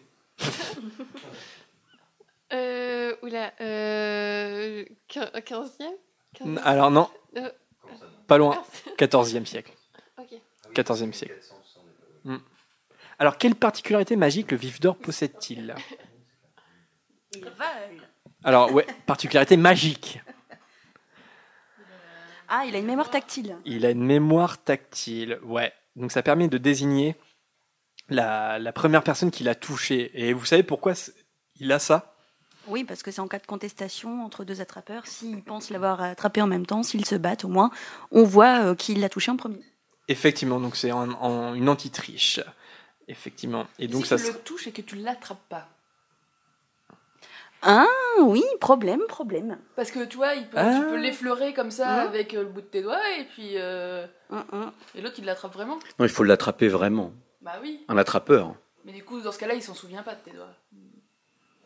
Ah oui. Je ne sais pas. C'est de la magie. Après, de toute façon, du coup, l'arbitre voit bien que c'est l'adversaire qui l'a attrapé. Donc, dans ce cas-là, on ne vérifie pas au tactile, je pense. Ouais. Moi, je sais pas. C'est de la magie. On imagine que le sortilège, il fait la différence entre l'effleurer et l'attraper. Magie. Non, mais oui. Non, mais tu peux toujours te cacher derrière toi. C'est comme les débats de la vidéo dans le sport. Est-ce qu'on doit utiliser le tactile ou pas, ou est-ce qu'on fait confiance à l'arbitre? Vaste débat. Ouais, c'est clair. Ah oui, petite anecdote par rapport au film qui s'écarte du canon des livres, n'est-ce pas Harold? Le vif d'or a des ailes dorées, contrairement au livre qui indique que les ailes sont argentées. Voilà, petite différence des films. Anecdote à propos du... Grosse différence, quand même, parce que on en parlait un petit peu les émissions précédentes, mais le Quidditch, c'est vraiment le mal-aimé des films. Ouais, c'est vrai, il y a assez peu de séquences. Je crois que la plus grosse, ça doit être dans la Chambre des Secrets.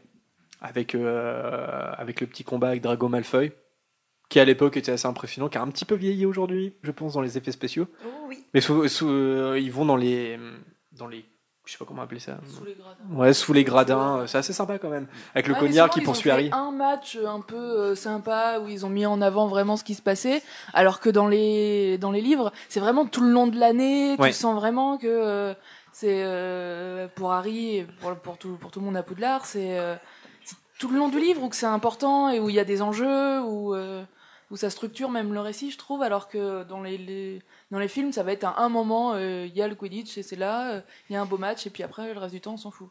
Enfin... Bah, c'est vrai, puis je pense que c'est aussi la séquence qui coûte cher, tu vois, qui est un peu difficile à mettre en place. Je pense que c'était un casse-tête pour le premier film. Comment imaginer le Quidditch, parce que c'est vrai que c'est plus facile de l'écrire dans un livre que de le réaliser au cinéma, hein, forcément. Ouais, c'est vrai que ça a été complètement sacrifié par les films, comme pas mal de choses. Il y en a dans le 1, dans le 2, il y en a à peine dans le 3. Dans le 4, il n'y en a pas parce que c'est le tournoi des 3 sorciers.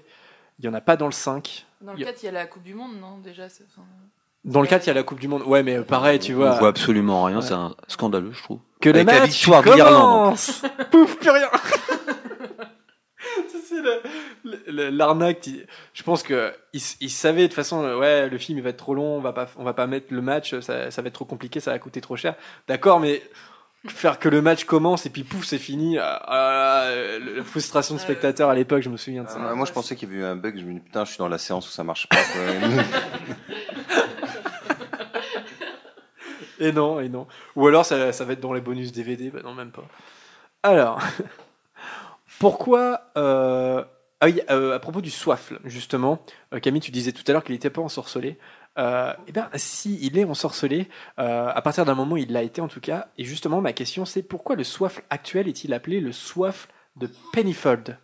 Parce qu'il a un sortilège qui lui permet de tomber moins vite. T'as dit quoi de... De tomber moins vite. Oui, j'ai compris, de tourner moins vite. J'étais là, pourquoi tourner ? Effectivement, et du coup, là, c'est une sorcière qui a ensorcelé le soifle qui s'appelle Daisy Pennyfold, d'où le nom. On l'appelle le soifle de Pennyfold pour ça. C'est une sorcière du XVIIIe siècle, donc voilà. C'est ce qu'avant, je pense que le soifle tombait tout le temps, c'était assez... agaçant, je pense, pour les joueurs de revenir au sol pour l'attraper. Et donc, sa chute a été ralentie. Tu peux aller vite, moi.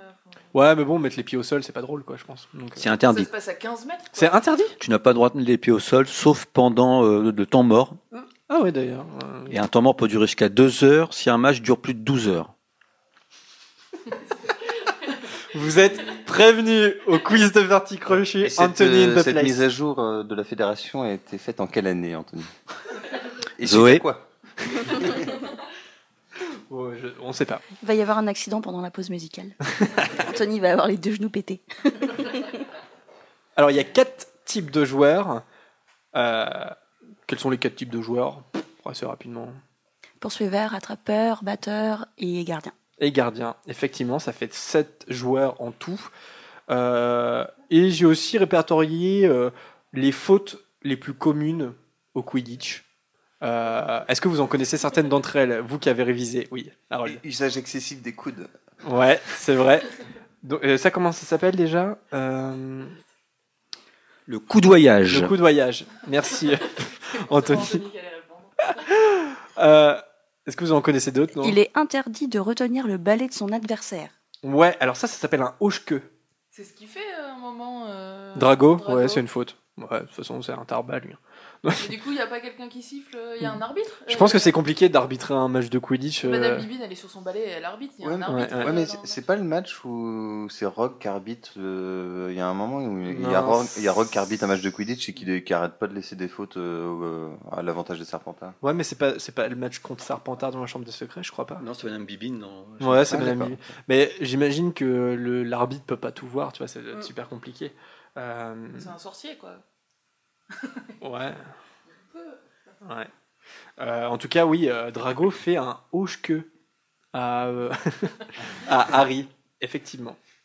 Qu'est-ce qu'un bout en choc? Une collision forcée, volontaire. Ouais, c'est voler dans l'intention de provoquer une collision. J'ai aussi ah non, c'est plutôt un croc en manche que fait Drago, parce qu'il s'est accroché le manche à balayer d'un adversaire avec le sien pour l'obliger à changer de direction. Donc c'est un peu ça, je crois, qu'il lui prend le manche, en fait, dans le film, en tout cas. Dans le livre, ça doit être l'inverse. Je pense que dans le livre, il lui prend la queue du balai. Il y a aussi un tranche foule. C'est envoyer un cognard dans le public, je crois. Ouais, ça c'est vrai. Ça c'est génial. Ouais. C'est carrément. Ça devrait pas être interdit d'ailleurs. C'est assassin, vraiment. Le Quidditch est aussi dangereux en tant que spectateur, Zoé, hein, donc fais attention. Le rembarrage, est-ce que vous savez ce que c'est ? Quelqu'un t'insulte et tu redis une insulte ? Non, non, mais j'adore la définition qui est donnée dans le Wikipédia. Je crois qu'on va devoir, on va avoir du mal à la prendre au sérieux. Mmh. Nous connaissons un petit peu. C'est faire passer une partie de son anatomie à travers un anneau de but pour repousser le soif. Voilà. Le pognon-sac, est-ce que vous savez ce que c'est ? Pardon, moi je m'en mets pas. Le pognon-sac, c'est avoir la main sur le soif lorsqu'il traverse l'anneau de but. Il faut le lancer à travers l'anneau, il ne faut pas le garder dans la main. Et ouais, ça fait pas mal de fautes, hein, tout ça. Hein. Le pique-soifle, bon, comme son nom l'indique. Non, pas comme son nom l'indique d'ailleurs, non. Je sais pas ce que ça veut dire en fait. Bricoler le soifle, c'est-à-dire, à mon avis, c'est trafiquer le soifle, je pense, pour dans son aérodynamisme, pour qu'il soit un peu différent. On voit ça au cricket notamment. Le pince vif, ça tu le sais, Anthony. Tu me l'as demandé tout à l'heure. C'est un joueur adverse, un joueur qui n'a pas le droit d'attraper le vif d'or, qui le touche ou qui l'attrape. Exactement. Donc il n'y a que l'attrapeur qui peut même toucher, hein, le vif d'or. Et enfin, j'en ai une dernière, le tasse-but. Ça, je crois que c'est un joueur qui n'a pas le droit... Non, le faire entrer plus d'un poursuiveur dans l'embut. Pardon. Faire pousser aussi. Effectivement. C'est des petits gestes affectueux comme ça. Oui, mais tapote le coude comme ça, je ne sais pas ce qu'il veut. Bah, tapoter le coude, ça c'est interdit au Quidditch. Bah, ouais, c'est un coup de voyage. Ouais, c'est pas vraiment un coup d'ayage, c'est un, je sais pas comment dire. Oui, effectivement, un tasse-but, c'est le fait, c'est quand plusieurs poursuiveurs rentrent dans la zone de but. C'est-à-dire qu'ils peuvent pas. Moi, je me suis toujours demandé à quoi ça servait la zone de but. Ça sert à ça. Donc, le gardien, lui, il peut partir de la zone de but. Par contre, il peut n'y avoir qu'un seul poursuiveur. Ça évite justement qu'on déboule tous là-dedans et que le gardien, il comprend plus rien à sa life. C'est un peu le hors-jeu, en fait. Ouais, un peu le hors-jeu, ouais. Parce que je suis fier de dire que j'ai compris la règle du hors-jeu il y a très peu de temps. Big up à tous ceux qui n'ont jamais compris un hors-jeu. Ou quand est-ce qu'on frappe un corner, par exemple. Ne vous attendez pas à ce que je vous l'explique. Alors dans le Quidditch, c'est le hors-jouage. Hors-jouage. C'est vrai ? Non, c'est pas vrai. Le podcast, la source pas du tout fiable. Bon, est-ce que il est temps de passer à une petite pause musicale pour se rafraîchir un peu, et après cette pause musicale, on parlera donc du Muggle Quidditch avec les joueurs de Burning Hippogriffs. Alors là, j'ai cherché une chanson sur le Quidditch et j'en ai trouvé une, mais c'est pas vraiment un groupe de wizard rock, c'est un groupe un peu de teen rock des années 2000. Donc big up à tous les nostalgiques de Simple Plan et compagnie. Ouais, tu sens le truc arriver là. Alors je sais pas, peut-être que je sais pas s'il y a des vieux croutons comme nous qui sont nostalgiques du rock des années 2000. En tout cas, c'est un groupe qui s'appelle Salsa Commodity. C'est un groupe amateur. Voilà, ils ont fait un album et dans cet album, c'est un album un peu geek et il y a une chanson sur le Quidditch, petit rock nostalgique. On écoute ça et on se retrouve juste après pour parler du Muggle Quidditch.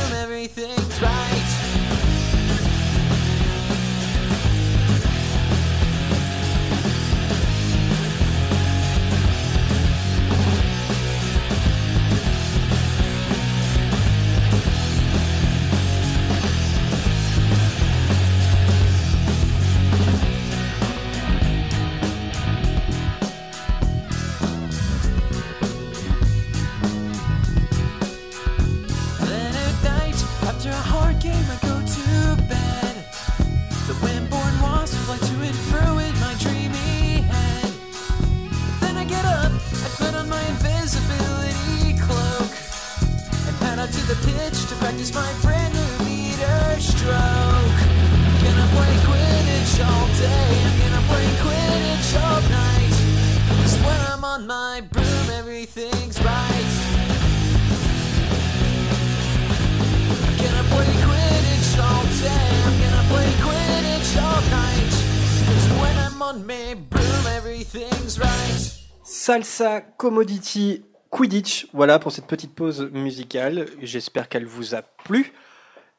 Maintenant nous allons, après avoir parlé un petit peu du Quidditch au sens général, nous allons parler du Muggle Quidditch, parce que le Quidditch c'est plus seulement une affaire de fiction, hein, c'est devenu un réel sport, en tout cas on va en parler avec nos invités Antonin et Morgane. Donc vous êtes tous les deux joueurs de Muggle Quidditch, est-ce que vous pouvez nous expliquer les règles du Muggle Quidditch? Comment ça s'est décliné dans la vie réelle des Moldus, le Quidditch?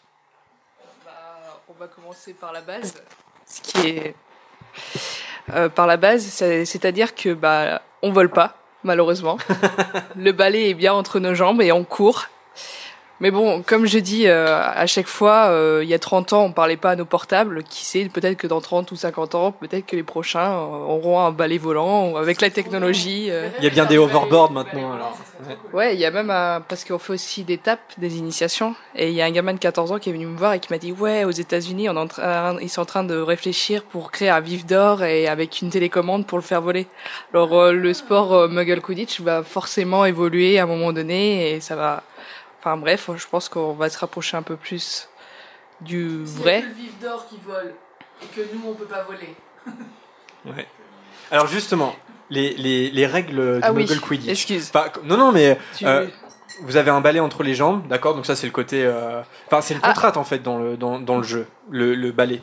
Parce que c'est une contrainte. Oui, c'est forcément une contrainte. C'est comme dans tout sport, t'as des contraintes. Quand t'as un carton jaune au foot et t'es sorti, et c'est pareil pour le Quidditch. T'as des contraintes, t'as des cartons qui sont là. T'as aussi le balai. Le balai, tu dois tout le temps l'avoir entre les jambes parce que si, pour revenir un peu aux règles, t'as les batteurs, t'as les poursuiveurs, t'as le gardien et t'as l'attrapeur. Et quand tu te fais toucher par le cognard, tu dois descendre de ton balai et tu dois tenir ton balai à la main, l'enlever entre tes jambes, retourner à tes cerceaux, toucher tes cerceaux pour remettre le balai entre tes jambes. D'accord. Parce que montrer que ton balai n'est plus entre tes jambes, c'est pour montrer à l'équipe adverse, que tu es un peu hors jeu. Voilà. Ok. Si tu les cognards, en fait, c'est les batteurs qui doivent toucher les joueurs, c'est ça? C'est ça. Ok. Mais sauf qu'il n'y a pas de batte, je ne m'abuse. C'est des balles en mousse. S'il n'y a pas de batte, c'est des balles de balles aux prisonniers. Ouais. Et donc les batteurs les ramassent et les lancent sur les autres joueurs. Du coup, oui, voilà. Un des joueurs. Mais elles sont pas en mousse les balles. Elles sont pas. Ça fait mal apparemment. Oui. Elles peuvent faire très mal. Ouais. Ça peut faire comme une grosse gifle. Enfin, une sacrée gifle. Mmh. Alors justement, donc on a évoqué les batteurs, on a évoqué pour le moment c'est tout. Les poursuiveurs, par exemple. Vous, vous êtes tous les deux poursuiveurs si je me souviens bien. Ouais. Qu'est-ce que le poursuiveur fait dans le Muggle Quidditch? Le poursuiveur, son objectif, ça va être de marquer le plus de buts possible. Ouais. Donc, notre objectif, c'est d'attraper le soifle, qui va être dans le Muggle Quidditch un ballon de volley, et de le mettre dans les anneaux adverses. Mais n'oublie pas de défendre. Mais oui, du coup, si nous on met des buts, ça veut dire que l'équipe adverse va aussi vouloir mettre des buts, ouais. Et donc on va défendre. Et au Muggle Quidditch, on a le droit au contact. C'est à peu près le même style de contact qu'au rugby. Ouais. Sauf que là, en Europe, on a le droit qu'à une seule main. On peut faire que des contacts à une seule main. On peut plaquer, mais à une seule main. Ouais. Parce que l'autre main est censée tenir le balai. Et même pour attraper le ballon, t'arrives à tenir ton... Alors même pour attraper le ballon, Camille a dit... Ouais. En gros, quand on reçoit une passe, pour la réceptionner, on va serrer les jambes souvent pour l'attraper à deux mains. Et une fois qu'on l'a bien attrapé, on reprend le balai avec son autre main. Enfin, il y a des joueurs qui sont quand même vachement forts, qui réussissent des fois à courir même sans tenir leur balai. Enfin, il y a des techniques. Il y en a dans l'équipe des Burning Hippogriffs qui font ça, qui arrivent à courir avec le balai sans le tenir. Ouais. Là aussi, le balai, pour casser le mythe, c'est pas en bois et il n'y a pas les pour balayer. Nous, l'équipe de Burning Hippogriffs, on utilise un tube de PVC. Mm-hmm. Et en gros, quand tu vas te faire plaquer, le balai va se plier, il va se mouler un peu à ta morphologie, ça va pas te blesser en fait. Ah oui, j'avais pas pensé à ça, oui, ça peut faire mal sinon. Si c'est pas comme ça. Ouais. Ouais, il y a eu des blessés déjà. Mais sinon on a un sport très on a beaucoup mélangé de sports, de référence, ouais. Ouais, du hand, du basket, du rugby et voilà. Et les anneaux, c'est des anneaux réglementaires.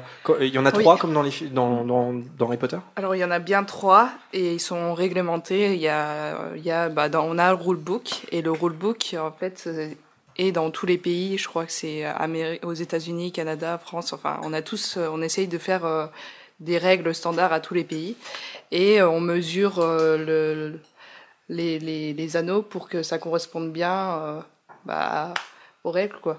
C'est ok. Et par rapport aux anneaux aussi, qu'est-ce que je voulais dire? Tu peux me répéter ta question? Je sais pas. Est-ce que c'est comme dans les films? Est-ce qu'il y en a 3? Oui, il y en a bien 3 et voilà, c'est ça que je voulais dire. Et les 3 comptent 10, 10, 10. C'est pas le plus grand compte 30 points. Et pour casser le mythe aussi, le vif d'or au Muggle Quidditch, c'est pas 150 points, c'est 30 points. D'accord. Alors justement, donc j'imagine qu'il y a un gardien. Oui. Donc le gardien il a pas le droit de jouer avec le soif, non? Je sais pas comment ça se passe. En gros le gardien c'est s'il a le même rôle que les poursuiveurs mais avec des avantages en plus. Ouais. Ça va être des avantages qu'il va avoir dans sa zone parce qu'il y a une zone de gardien comme dans le Quidditch de Harry Potter. Et ses avantages c'est que quand il est dans sa zone il ne pourra pas se faire toucher par les cognards. Enfin s'il se fait toucher par un cognard ça ne lui fait rien. Et il peut mettre la main, il peut mettre son corps dans les anneaux pour arrêter le soif, ce que les autres joueurs ne peuvent pas faire. Ok. Et il n'a pas le droit d'être agressé par un autre poursuiveur. Oui, ouais. Aussi, il n'a pas le droit d'être agressé par les poursuiveurs. Le terrain, il est grand, c'est grand comme plutôt un terrain de basket, un terrain de rugby. Alors c'est grand comment un terrain de Quidditch? 33 mètres sur. Sur 55, je crois. Mais... Ouais, 33 sur 55. Attends, 33 sur 55. C'est pas très grand. Voilà. C'est pas c'est assez petit hein. Non, c'est à taille c'est grand. C'est tu vois un terrain de foot? Ouais. C'est à peu près cette taille-là. D'accord, OK. Et ce qu'il faut savoir c'est que quand tu mets un but, ça s'arrête pas, t'as pas genre un temps mort où tu te mets avec une remise en jeu, là ça continue. Là ça continue, c'est que du cardio, tu cours dès la balle est mise dans l'anneau, si ton adversaire prend, il va falloir vite que tu cours pour te mettre en défense parce qu'il va pas t'attendre en fait. OK. C'est vraiment beaucoup Et pourquoi il ne t'attend pas? Quoi? C'est une question. J'ai pas entendu. Pourquoi il ne t'attend pas? Oh, je sais pas, je crois qu'il a envie de me mettre un but, mais je suis pas sûre, tu vois. Ouais, Harold, t'avais une question. Avec ce que je crois comprendre, tu peux marquer facilement 2 buts d'affilée, du coup? Non, quand même pas. Non, parce que la balle est remise au gardien adverse. D'accord, mais c'est remis en jeu direct. Donc tu peux faire une contre-offensive assez rapidement, du coup. Voilà. Ouais. Et il y a aussi... les poursuiveurs, tu as plusieurs façons de marquer. Tu peux marquer de loin, tu peux mettre la main dans l'anneau et tu peux mettre des joueurs et des joueurs avec toi. Enfin, toute notre partie du corps peut être dans l'anneau, quoi. Est-ce que tu peux marquer de ton... pas de ton embut, mais il n'y a pas de distance réglementaire, tu peux marquer d'où tu veux, finalement. Ouais, pas comme en basket, c'est ça. Et tout à l'heure, vous parliez d'harmonisation de règles et quand tu as dit qu'en Europe, il n'y avait qu'une main, il y a des règles quand même un peu différentes selon les endroits du monde. Je crois que les pays qui sont les plus avancés au niveau des règles, ça doit être en Amérique. Et en Amérique, ils ont maintenant le plaquage à 2 mains, ce que nous n'avons pas encore. C'est plus violent, quoi. Un peu comme le football, quoi. C'est le football américain. Ça dépend, c'est différent. Parce que plaquer à 2 mains et à une main, c'est pas pareil. Parce qu'à 2 mains, il faut plus accompagné, enfin. Ok. Enfin, c'est encore en débat. Ouais, c'est parce que ce qu'il faut savoir avec le rulebook, c'est qu'il évolue chaque année et tous les 2 ans, on essaye de le remettre à jour. Et le débat deux mains, une main, s'effectue encore toujours en France, quoi. Il y a toujours un débat selon la fédération française, quoi. Ok. Et pas trop. Alors, si tu peux plaquer à 2 mains, ce que tu as, comme tu disais, le faux balai, Mais comment tu fais pour tenir ton balai en courant, en plaquant avec les deux mains? En fait, il faut serrer les jambes. Comment dire? Bah oui, c'est possible. Enfin, après, c'est courant. Si tu cours en plaquant, courir en serrant les jambes. Enfin, bon, on a la radio, alors je peux pas trop expliquer. Non, mais on peut s'imaginer. Comme ça, en fait, tu vas prendre le côté droit, enfin, sous le bras, donc. Voilà, sous le bras. Ouais. Tu vas coller ta tête. Et ça, tu vas t'aider de ta jambe pour... lève-toi, Antonin. On a une démonstration de plaquage. De... Je vous laisse commenter. En gros, je fais comme ça. Nous avons Morgane qui se voit. Ils vont danser un slow. Et il m'accompagne. Je le fais tomber sur moi. Soit je me mets de côté. Je mets ma jambe derrière lui et là je le fais tomber. D'accord, donc il faut faire un croche-patte. Il faut faire un croche-patte par l'arrière ou par l'avant en fait. En accompagnant ton adversaire quand il tombe pour pas le laisser tomber comme une patate, j'imagine. C'est ça. Et alors, il y a juste un type de joueur qu'on n'a pas évoqué encore, c'est l'attrapeur. Comment vous êtes débrouillé pour le vif d'or? Là, c'est un peu rigolo dans le Muggle Quidditch. Alors, l'attrapeur, ça va être un arbitre qui va être habillé souvent tout en jaune. Et en gros, au niveau de ses fesses, il y a une sorte de balle de tennis dans une petite chaussette, ça ressemble à ça en gros, qui est attachée à ses fesses. Et par la ceinture donc? Ouais, voilà, par la ceinture. Oui, et pas dans ses fesses. Et l'attrapeur, le rôle de l'attrapeur, ça va être d'attraper cette petite chaussette avec la balle de tennis. Donc ça ressemble un peu au jeu du foulard. Ouais, c'est ça, c'est l'inspiration, on la voit tout de suite, on a tous joué à ça dans les cours de récré. Et du coup, ça va être le vif d'or, et il y a un arbitre aussi qui contrôle le vif d'or, qui va déterminer qui attrape le... Enfin, de toute façon, ça se voit, mais en gros, le vif d'or est arbitre, et c'est un petit peu comme dans Harry Potter, où il reconnaît l'attrapeur par contact tactile. Là, le vif d'or, il peut voir s'il y a des fautes, s'il y a des bons attrapages. C'est pas évident parce que c'est derrière son dos quand même. Ouais. Alors on a. Et du coup, peut-être vous faites un match qui dure 2 minutes. Alors. Et puis, en fait. Alors oui, sur le timing, ouais. En fait, le snitch, parce que nous on appelle ça le snitch, rentre à la 16e minute et non. 17e, et en fait on appelle les attrapeurs à la 18e minute, et les attrapeurs rentrent à la 18e minute. Alors des fois l'attrapeur va attraper en 15 secondes et parfois il va attraper en 15-20 minutes quoi. Et plus le temps passe, je crois que c'est à la 23e minute, t'as un premier handicap pour le vif d'or, et après si ça dure trop longtemps t'as des handicaps qui se rajoutent. Jusqu'au 3e handicap, si je me souviens bien, où t'as les deux, non? T'as une main déjà... Ouais, une main d'enlever. Ouais, pour accélérer un peu le jeu, si le snitch il est trop bon, voilà. Exactement. Ok. Et comme si tu cours du cardio. Sachant que lui, il a le droit de te jeter à terre, il a le droit de balancer ton balai à l'autre bout du terrain, lui, il a le droit de faire ce que tu veux de toi, quoi, en attrapeur. Et puis t'as aussi les batteurs qui vont parfois à essayer d'aider leur attrapeur en touchant l'attrapeur adverse. D'accord. Et Liena sur le chat avait exactement le bon timing. Comme quoi le vif d'or rentre au bout de la 17e minute et les attrapeurs 1 minute après. Ouais. Est-ce que... Ouais, vas-y Aaron. Quand le vif d'or est pris, le match est arrêté? Ou alors en fait, plusieurs fois le vif d'or En fait, le match est arrêté. Après, tous les arbitres vont se réunir et ils vont dire si le catch est bon ou si le catch est pas bon. Alors quand le catch est bon, on arrête le match, c'est fini. Et on ajoute les 30 points au score. Et s'il n'est pas bon, on se remet tous en jeu et c'est reparti, quoi. Et du coup, est-ce qu'on a eu des matchs ultra rapides, comme pas de 3 secondes et demie comme le quiz? Ah non, c'est pas possible, ça dure forcément. Mais de 18 minutes et 3 secondes et demie, est-ce que c'est déjà arrivé? Ouais. Je pensais vraiment qu'il n'avait pas écouté. Des fois, ça n'a pas été étonnant. Des fois, nous avons bien un match qui finit en 3 secondes. Enfin, 18 minutes et 3 secondes. Donc, vu qu'attraper le vif d'or, ça coûte 30 points, des fois, il y a plutôt intérêt à ne pas l'attraper. C'est ça. C'est comme au vrai Quidditch, en fait, on peut attraper le vif d'or, mais faire perdre son équipe, en fait. Oui, ça reste de la stratégie, après. Du coup, il y a des stratégies qui font que j'ai déjà fait cette stratégie, et on se met devant le vif d'or pour empêcher l'autre attrapeur de s'approcher du vif d'or. Donc, on fait un mur, en fait. Et vous prenez plein de buts. Mais si vous avez de l'avance, c'est pas grave. En fait, non, cette stratégie, on l'a fait quand, par exemple, on a 40 points en moins que l'équipe adverse. Donc la stratégie, ça va être marquer 2 buts en plus. Et là, du coup, moi, l'attrapeur, ou un autre attrapeur, on va essayer d'attraper le vif d'or pour gagner. D'accord. Mais tant qu'on n'aura pas une différence, tant qu'on on saura que si on l'attrape, on perd, on ne l'attrapera pas et on défendra. Ouais, voilà. Vous ne retirerez pas le fameux match de 1994, Irlande contre Bulgarie. Mais c'est quoi un score? 30 points, c'est beaucoup, ça fait que... Alors, 30 points, c'est beaucoup. Camille demande. Ça dépend des scores. Des fois, ça fait 140, 170. Des fois, ça va jusqu'à 250 contre 60. Ah, donc c'est marrant, on garde à peu près les mêmes scores décrits dans les bouquins. Ouais. C'est sympa, ça. Et est-ce que dans les stratégies, il y a le droit de, comment dire, chahuter un peu le vif d'or, du genre on fait un croche-patte, il tombe, hop, on peut le récupérer? Non.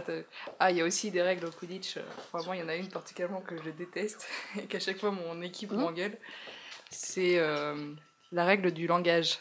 T'as pas le droit de dire de gros mots dans le... Ouais, t'as vu, c'est chiant. Ça doit être assez chaud. Et même quand t'es sur le banc, t'as pas le droit de dire de gros mots. Tu peux te faire sortir parce que t'as fait putain, je l'ai pas attrapé, quoi. Et tu peux te prendre un carton bleu. Un carton bleu. Carton bleu. Okay. Et c'est comme qui correspond, on sort ou au bout d'un certain nombre de cartons bleus, il y a une... oui, je crois qu'au bout de 2 ou 3 cartons bleus, tu as un carton jaune et tu sors pendant 1 minute. Ok. Mais après, ça, il faut que je revérifie. J'ai pas tout fini de lire toutes les règles du Quidditch parce qu'il y en a 220. Est-ce que 102 bourbes, c'est une insulte dans Google Quidditch? Ouais, peut-être pas. Je pense. Il y a un petit carnet des insultes répertoriées. Même... tu te dis, on va essayer de le dire en une langue étrangère, mais la plupart des arbitres arbitrent en anglais. D'accord. Alors t'es là, Donc le F-word est interdit également. C'est ça. Alors, vous parliez de cardio, justement, c'est très... quelqu'un qui aura envie d'en faire. Ça, la durée moyenne d'un match, à peu près. C'est-à-dire, j'imagine qu'il ne faut pas venir quand on n'a jamais fait de sport ou... on peut venir si on n'a pas fait de sport. Ce qui est bien, en fait, au Quidditch, ce qu'on n'a pas, dont on n'a pas parlé, c'est qu'on peut venir, même si on n'a pas de cardio, on peut jouer. Car au Quidditch, on peut faire des changements quand on veut dans le match. Mm-hmm. C'est pour ça que moi, je suis un attrapeur de l'équipe des Burning Hippogriffs. Mais on en a 2 autres. Et moi, je suis le plus mauvais d'ailleurs. Mais en gros, moi, je suis là pour remplacer les 2 autres attrapeurs quand ils sont fatigués. Mm. Et ils vont sur le banc où ils récupèrent leur souffle. Et après, j'arrive, je les remplace. Enfin, ils me remplacent du coup, vu que je suis sur le terrain. Et ils repartent à fond... Vous êtes combien au total, du coup? Alors, vous êtes combien dans une équipe, Camille, dedans? Alors, pour une grande équipe, 21. Tu as le droit d'être à 21. Et pour nous, on est 8, 9, 10. Ah oui, avec Rémi qui est revenu aujourd'hui, cette année, on est 10. On appelle ça au Quidditch une petite équipe. Ok. Et vous jouez contre des équipes qui sont... qui sont 15 ou qui sont 10 comme nous, ou des fois tu vas jouer contre des équipes qui sont 21 quoi. Et eux ils tournent facilement et toi t'es là, est-ce qu'on a un remplaçant? Non, pas encore. Ok, ouais. je tiens.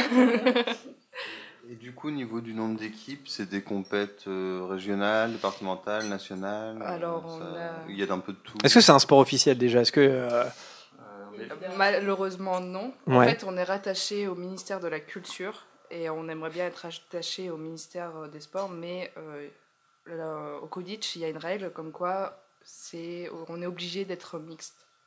Et au ministère des Sports, si tu veux, pour reconnaître que le Quidditch est un sport, il faudrait qu'on fasse une équipe féminine et une équipe masculine. Il faut séparer les... Ouais, alors tu as des sports qui sont mixtes. Bah oui. Mais il y a aussi une deuxième... En équipe, non, si, regarde, au JO d'hiver, il y a bien le curling mixte, par exemple. Oui, alors, le biathlon, etc. aussi. Ouais, mais il y a aussi une deuxième règle, je me souviens plus, je m'excuse, mais il y a aussi une deuxième règle qui fait qu'on ne rentre pas dans le sport aussi. Mais ça n'empêche pas d'avoir des compétitions officielles, parce qu'il y a une Coupe de France. Il y a quoi au Quidditch, on a une fédération française. Ouais. La fédération française du Quidditch. Et tous les ans, on a une Coupe de France de Quidditch. Là, en ce moment, on a les ligues. Donc nous, quand on est dans la Ligue du Nord, Après, il y a la Ligue de l'Ouest, du Sud, enfin, je ne sais plus combien de ligues il y a, mais il y en a pas mal. Et l'été, il y a des tournois fantasy. Donc en gros, on ne vient pas vraiment en équipe comme l'équipe de camp, mais plus en joueurs. Et on forme des équipes aléatoires, en gros. Et sinon, parfois, entre équipes, on s'invite, en gros, dans nos villes pour faire des entraînements ou des matchs amicaux. D'accord. Aussi les tournois un peu internationaux. Là, bientôt, c'est l'UQC. C'est le championnat d'Europe entre clubs. Et il y a aussi le championnat d'Europe entre les grandes équipes des nations. Mmh. On a une équipe de France qui est arrivée... Enfin, qui a un bon chelem, si on peut dire. Et il y a aussi la World Cup. Ouais. Désolée, je parle pas anglais, je suis... La Coupe du Monde. Voilà. Ok, d'accord. Est-ce que vous avez une question, les autres ? Il y a Liena sur le chat qui nous dit si c'est pas considéré comme un sport, c'est parce qu'il faut avoir 5000 licenciés. Ah peut-être, c'est peut-être une question d'effectif. Ça paraît pas fou. De point de vue général, quelle est l'équipe la plus costaud en France ? Qui est en tête du classement là ? Alors c'est les Titans de Paris. Bah, qu'on a vu au bal des sorciers, ils étaient là. Mmh. Ouais. Enfin, pas tous, mais si. Un des représentants qui était là devant, il avait un maillot des Titans, donc je pense qu'il fait partie de l'équipe. Mmh. Ah oui, d'accord. Mmh. Oui, je me rappelle maintenant. Ouais, il est chauve. Oui. C'est Denis, bah big up Denis, si tu nous écoutes. Et oui, les Titans, ils sont super forts, ils sont vice-champions d'Europe. Et avant d'être vice-champions d'Europe, je crois qu'ils ont été 2 ou 3 fois, je sais plus trop, champions d'Europe des clubs. Et puis c'est la première équipe française. Ouais, ils sont aussi champions de France. Ok. Moi, il y a une question que je me posais. Forcément, il n'y a pas besoin d'être fan d'Harry Potter pour jouer au Quidditch parce que c'est un sport. Mais est-ce que la plupart des joueurs, est-ce qu'ils viennent parce qu'ils sont fans d'Harry Potter à la base ou pas ? Non. Par exemple, dans votre équipe, est-ce que vous êtes tous fans ? Oui, mais il y en a qui qui viennent pour le sport. Moi, personnellement, je viens plus pour le sport, malgré que j'ai lu les livres et que je connais les films. Mais je viens plus pour le sport. Ouais. Après, je sais que la plupart dans mon équipe sont fans d'Harry Potter. Et il y a aussi un joueur aussi de notre équipe qui, lui, n'a jamais vu les livres, jamais lu les livres, jamais vu les films, et qui s'est dit vas-y, je me mets au Quidditch. Ok, ouais, c'est intéressant. C'est vraiment maintenant, ça devient de plus en plus, je trouve, mélangé entre les fans, entre ceux qui adorent le sport. C'est plus qu'un sport de fans. Enfin, c'est pas seulement un sport de fans. Ouais. On devra toujours reconnaître que le Quidditch vient d'Harry Potter, là-dessus, on le reniera jamais. Mais ça devient de plus en plus sérieux, ça devient de plus en plus... On a envie d'être reconnu réellement comme un sport. Comme des sportifs et pas comme des fans. Voilà. Et justement, qu'est-ce que vous diriez à quelqu'un pour convaincre, je sais pas, là, peut-être un auditeur qui se dit, tiens, pourquoi pas essayer, je sais pas, une raison pour laquelle tenter le Quidditch ? Le côté social.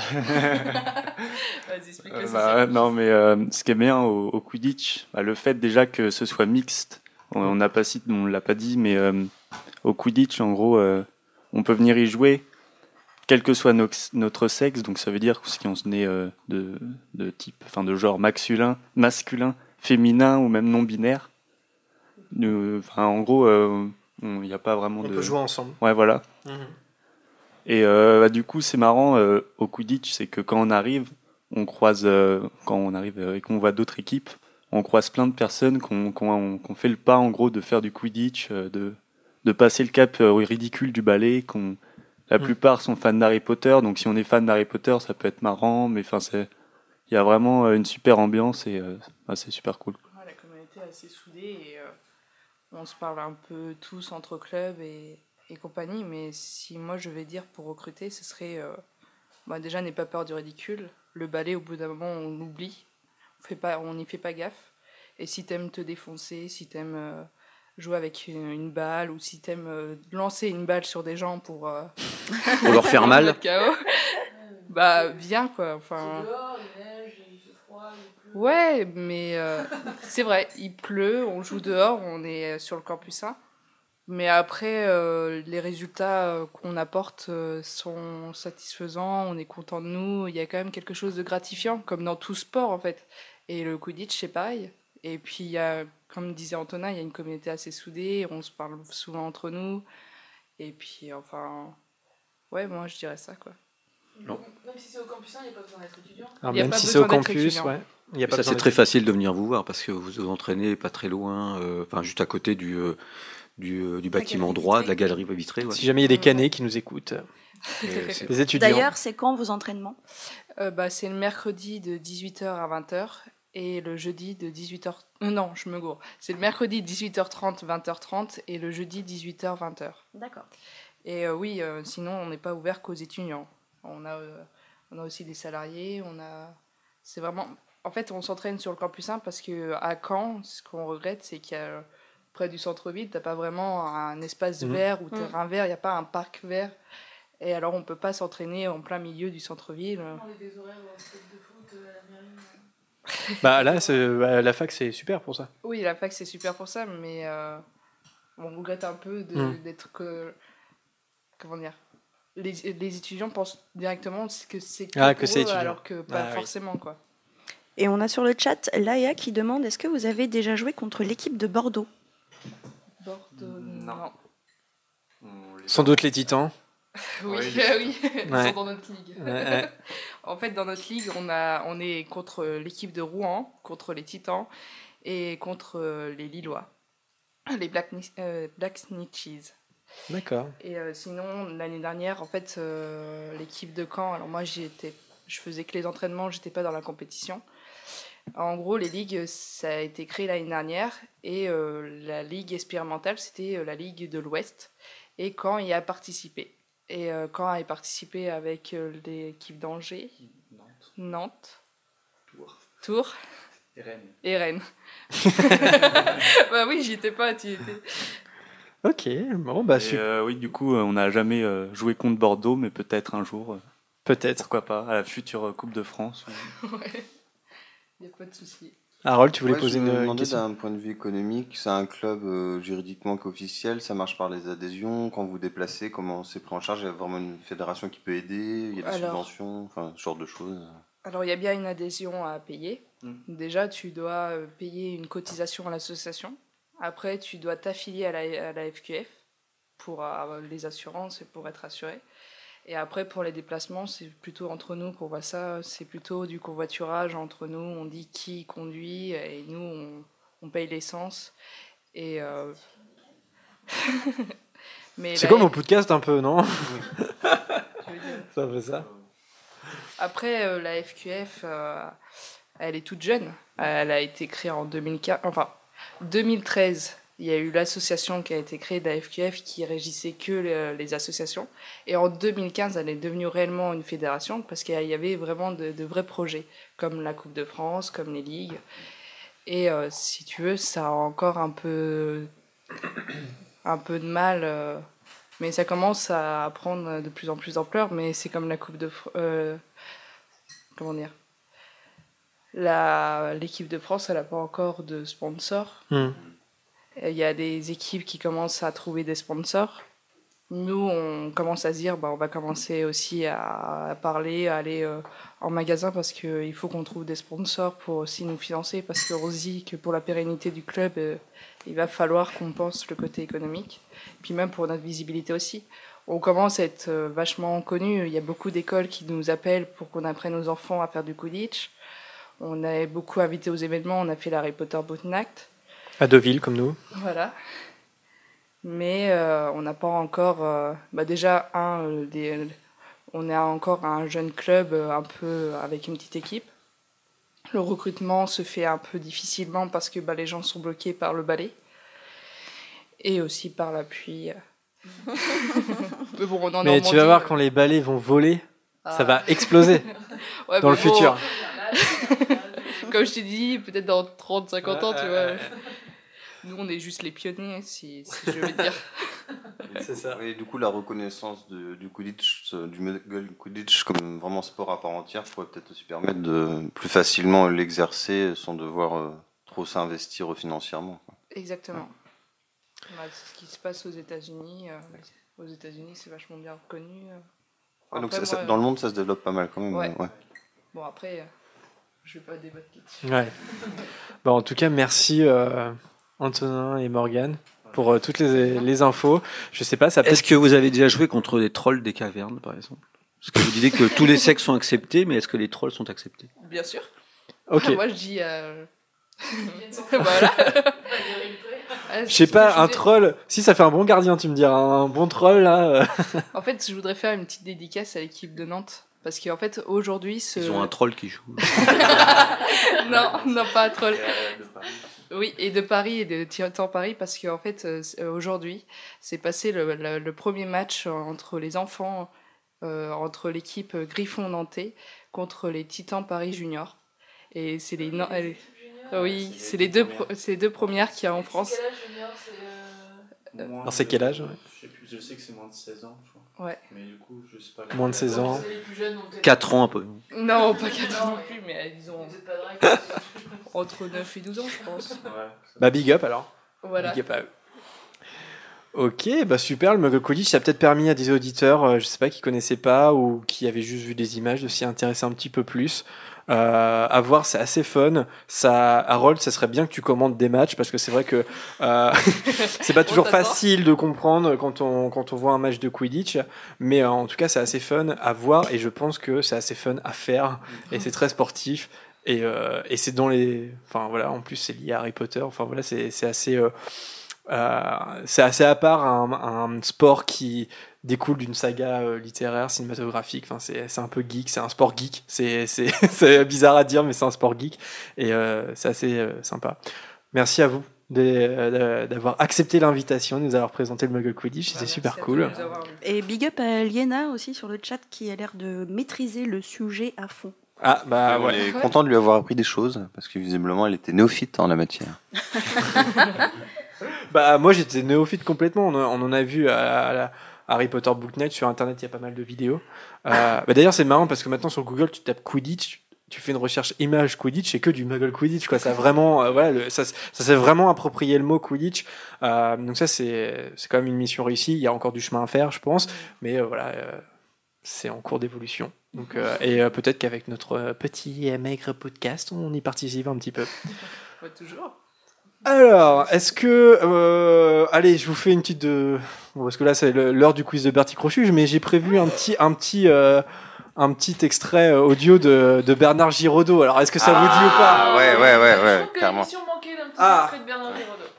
Est-ce qu'on se lancerait pas un petit extrait avant le quiz de Bertie Crochuge? C'est parti. Alors, je vous propose un extrait du chapitre 11 de l'École des sorciers, le chapitre qui s'appelle « Le match de Quidditch », et en fait, c'est le tout premier match de Quidditch de Harry. Il se lance dans son tout premier match et donc je pense que c'est à pas manquer Bernard Giraudot qui commente, enfin qui prend la place de Lee Jordan qui commente le match de Quidditch, et on adore les livres audio de Bernard Giraudot au podcast. Donc c'est parti, extrait du chapitre 11, le match de Quidditch. Harry, les jambes tremblantes, suivit Fred et George sur le terrain où ils furent accueillis par des acclamations enthousiastes.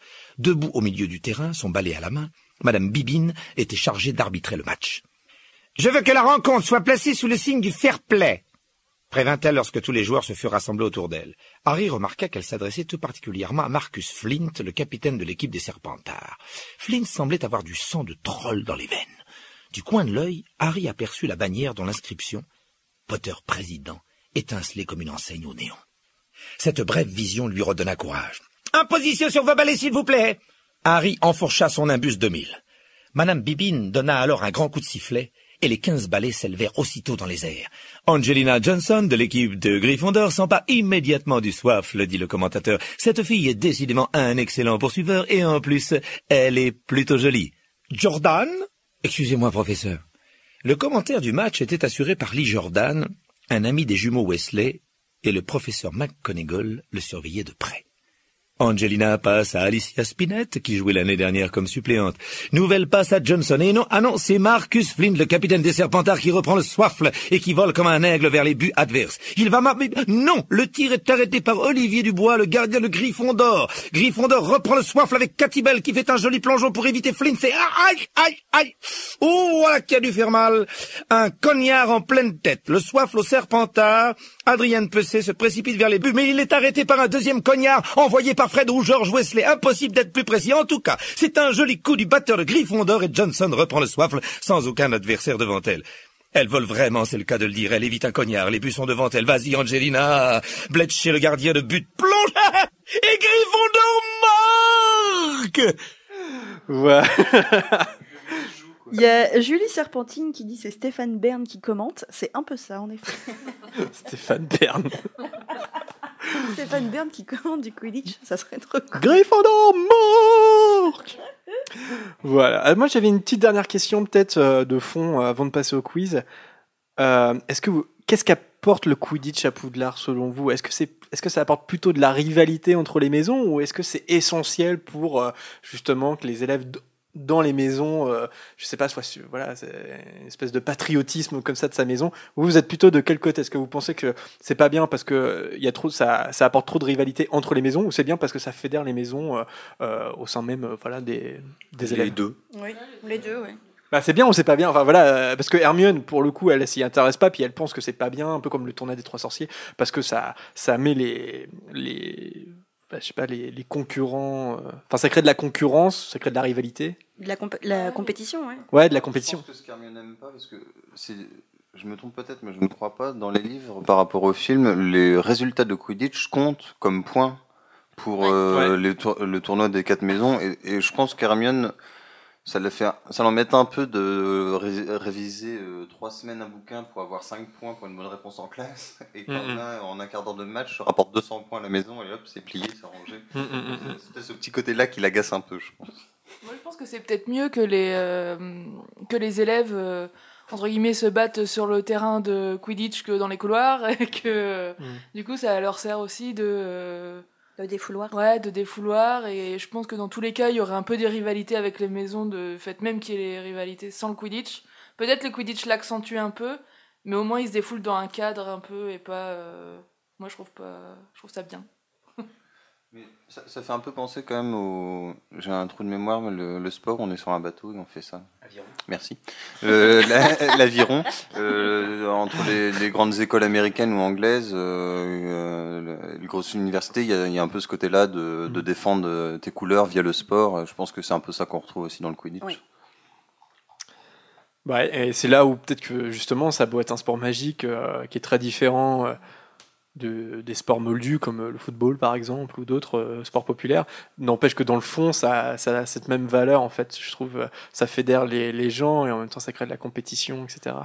On peut penser aussi à la Coupe du Monde de Quidditch en fait, qui rassemble des sorciers du monde entier, et c'est l'occasion en fait de rassembler les sorciers du monde entier. Ils n'ont peut-être pas d'autres occasions ils se rassemblent de partager pas pour défendre, pour attaquer Voldemort. Par contre, ils sont tous là pour la Coupe du Monde. Ouais, ça c'est vrai.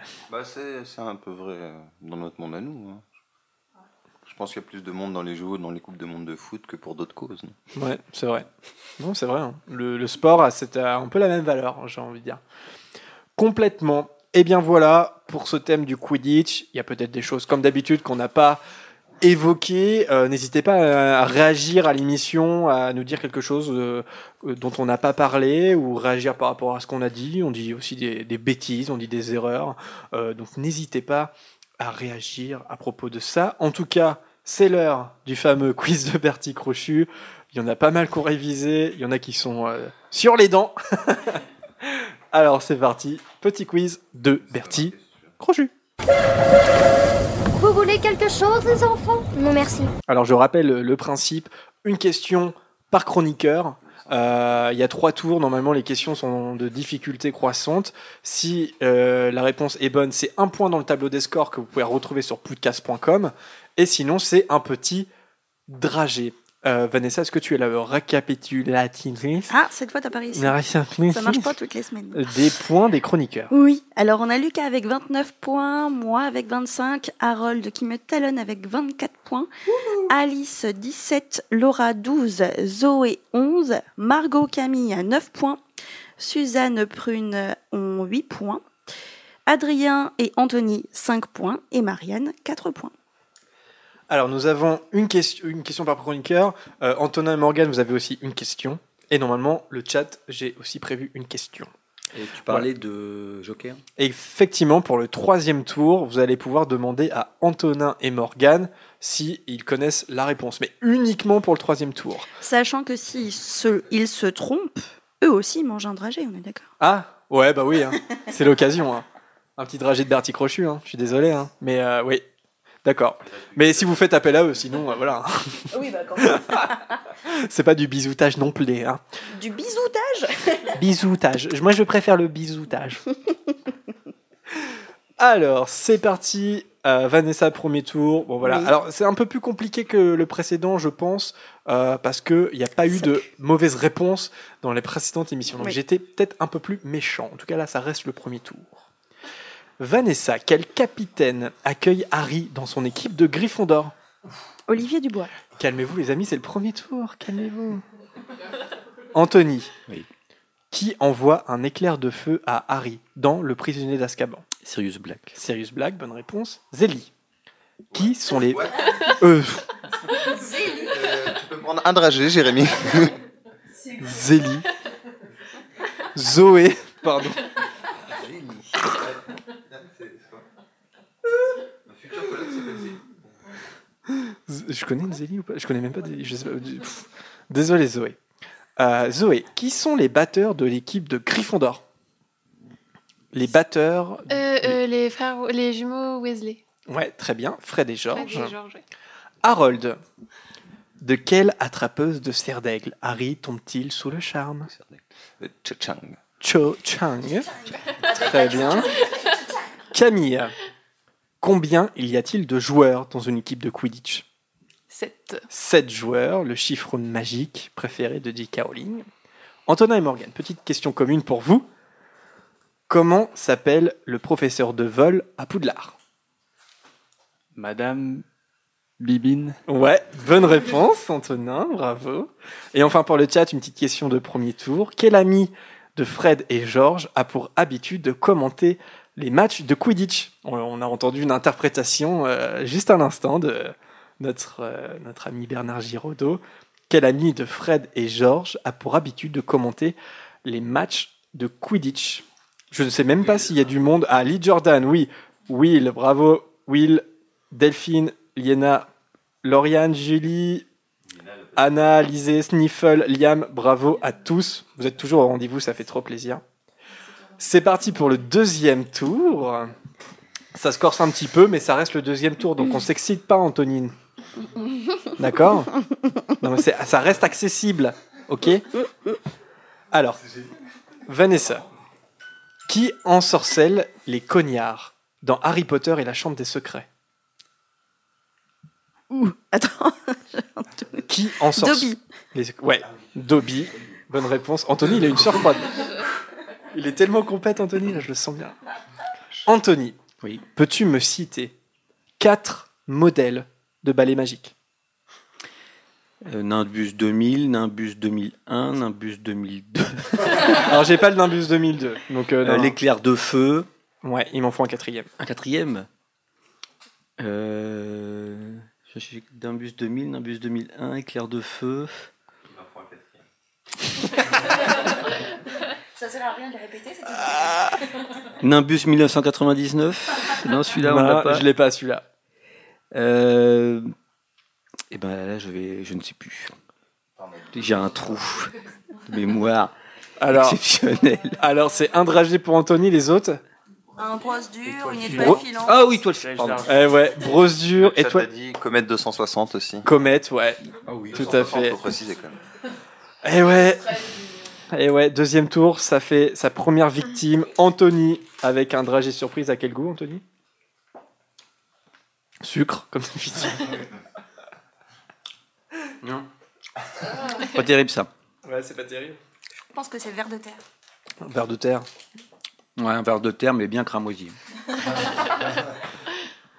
Alors, Zoé. Zélie, c'est à toi. Zouleba, c'est à toi. Zoé. Oui. Le Quidditch n'a pas toujours fait appel au vif d'or. À quoi cette invention succède-t-elle ? Le vivet d'or. Le vivet doré. Bon, j'accepte. Oui, le vivet doré. Très bien. Vivet doré, vivet d'or. Ah, C'est une question de traduction, ça va. Attends, le vivet, ouais. C'est vivet la réponse. Ouais, le Nimbus 2002. Lac sombre, lac noir, hein, quand même. Harold. Dans le prisonnier d'Azkaban. Lors du match Gryffondor contre Serdaigle, 4 élèves de Serpentard se font passer pour des détraqueurs dans le but de déstabiliser Harry. 4. De qui s'agit-il, les 4 élèves de Serpentard? On ne regarde pas le chat. Bon, Malfoy, Crabgoyle. Ouais. Et qui est le quatrième? C'est un peu comme Anthony. Qui est le quatrième? C'est peut-être l'abruti qui passe dans l'armoire à disparaître, là, mais... Bon, allez, Flint. Bonne réponse. Mais c'est pas lui qui passe dans l'armoire. Mais... C'est le capitaine de l'équipe de Serpentard. Tu le savais, en fait, t'as joué la comédie, non? Ah bon? Donc c'est bien Drago, Crabgoyle et Marcus Flint. C'est qui qui passe dans l'armoire? Flint. Hein? C'est qui passe? C'est Montag. Ah oui, c'est Montag. Ouais. Camille. Oui. Quelle inscription figure sur le vif d'or que Dumbledore a légué à Harry? Je m'ouvre à terme. Un truc comme ça. Je m'ouvre à terme. Au terme. Ouais, j'accepte. Vanessa qui fait. Oui, oui, vas-y. Bah, c'est ça. Non, mais je me disais, je m'ouvre à terme, on peut l'accepter. Oui, j'accepte. Voilà. Oui, c'est effectivement, je m'ouvre au terme. Et plus 2002, on n'accepte pas, non? Non, mais 2002, ça n'existe pas, Anthony. Mais on a accepté Vive et d'or. Je m'ouvre au terme. I open at the close. En anglais. Antonin et Morgane, nos poursuiveurs du podcast. De quelle couleur le soif est-il dans Harry Potter? De quelle couleur est-il? Je dirais marron, avec une petite touche léger vers le bordeaux. Tu sais, moi j'ai une réponse de 3 lignes. Hein, tu sais, non, alors moi j'ai rouge écarlate. Mais je suis d'accord, ça fait un peu marron rouge. Avec une petite touche de bordeaux. Ah, est-ce qu'on leur fait manger un dragé? Bah oui. Allez, juste pour le fun. Allez. Mais moi je suis d'accord, ça fait plus ça fait plus marron. Enfin, c'est dans les livres, c'est rouge, voilà. Il est bien rouge, justement, pour bien le voir. Ce qui est génial, c'est pour rapport à la couleur. Ouais. Alors, un rose pour Morgane et un vert pour Antonin. Je crois que ça va, les gars. Est-ce que vous avez déjà goûté des surprises de Bertie Crochet? Ça va, les bons. Ouais, normalement, ça doit être barba papa ou cerise ou un truc comme ça. Barba papa? Cerise? Et Antonin? Je sais pas c'est quoi, mais c'est bon. C'est pas gazon parce qu'il y en a beaucoup. Non, c'est pomme verte. Pomme verte, voilà. Ah. Ok, vous avez de la chance. On sait accueillir nos invités au podcast, on leur donne des petites friandises sucrées. Et avec un bon goût. Troisième tour. Alors, non, pour le chat, petite question pour le chat. Quel balai Lucius Malfoy offre-t-il à chaque joueur de l'équipe de Serpentard? Quel balai Lucius Malfoy offre-t-il à chaque joueur de l'équipe de Serpentard? Alors, on va voir qui va être le premier. Qui a la meilleure connexion Internet? C'est Julie Serpentine. Julie Serpentine, bravo à toi. C'est un Nimbus 2001 et bravo à tous les autres aussi. Marine, Lauriane, Anna et compagnie, bravo à tous. C'est bien ça, Nimbus 2001. Et pas le Nimbus 2002. Ça n'existe pas, je le répète. On va vérifier quand même. Je suis sûr que ça n'existe pas. Vanessa. Oui. Troisième tour. Je l'ai un petit peu corsé, j'en ai profité, j'ai profité un peu du Quidditch à travers les âges, je vous avoue, voilà. Mais il y a des chances pour qu'on ait à peu près évoqué tout. Non, on n'a pas évoqué tout. Ah, merde. Vanessa. Oui. C'est pas une question, c'est une question Harry Potter. En quelle année? Oui, bah oui. Non, mais merci Jérémy de préciser. C'est une question dans les livres Harry Potter, pas dans le Quidditch à travers les âges. D'accord. En quelle année la maison Gryffondor remporte-t-elle enfin la coupe de Quidditch des 4 maisons? À flûte. 93? Alors, 93 les autres? Ouais, on l'a évoqué avec Anthony tout à l'heure, moi je dirais 93 aussi. 91? Non, c'est 94. C'est vous qui m'avez trompé parce que vous en avez parlé tout à l'heure. C'est une année scolaire, donc c'est 93-94, mais tu remportes à la fin de l'année, donc c'est 94. Oui, alors là, non, je suis pas d'accord parce que du coup, c'est l'année scolaire 93-94, donc 93, ça marche. Bah non, t'as pas fait une réponse complète. Bah non, là. Le troisième tour, c'est la réponse complète. Oui, mais c'est l'année scolaire qui part à partir de 93. La question, c'est en quelle année la maison Gryffondor remporte-t-elle enfin 194 qu'elle remporte. C'est dégueulasse. Ah ouais. La compétition commence en 93, mais... Vu 94. Non, mais je trouve que non. Je trouve ça juste. Bravo, Jérémy. Tu vas déchanter, toi, dans 2 secondes. Ouais. Si je réponds bon, je fais égalité avec Gaëtan.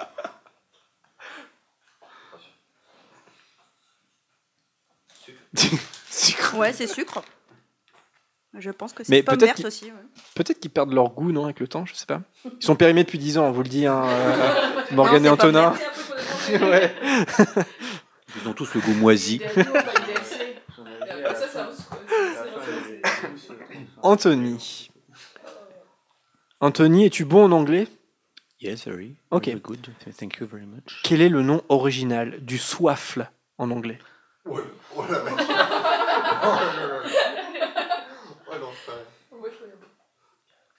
Je le sais, le pire c'est que je le sais, mais. Ouais. Il n'y avait pas une proposition des propositions. Moi je dis, le pire c'est pas que tu le sais, c'est que tu le sais plus. Je le sais plus, voilà. Ah, essaye peut-être de penser, je sais pas si ça peut aider, mais tu sais, dans les fautes, il y avait des noms de soi, tout, ou dans l'équipe de France. Mais Arold, le coach quoi. Le coach quiz de Bertie Crochet. Non, je ne me rappelle plus, je vais tenter le Waffles. Ah, t'es pas loin, mais c'est pas ça. C'est pas. Ouais, ça veut dire gaufre. Alors, à moins qu'on se lance une gaufre à travers les anneaux, mais enfin bon, ça peut être un concept.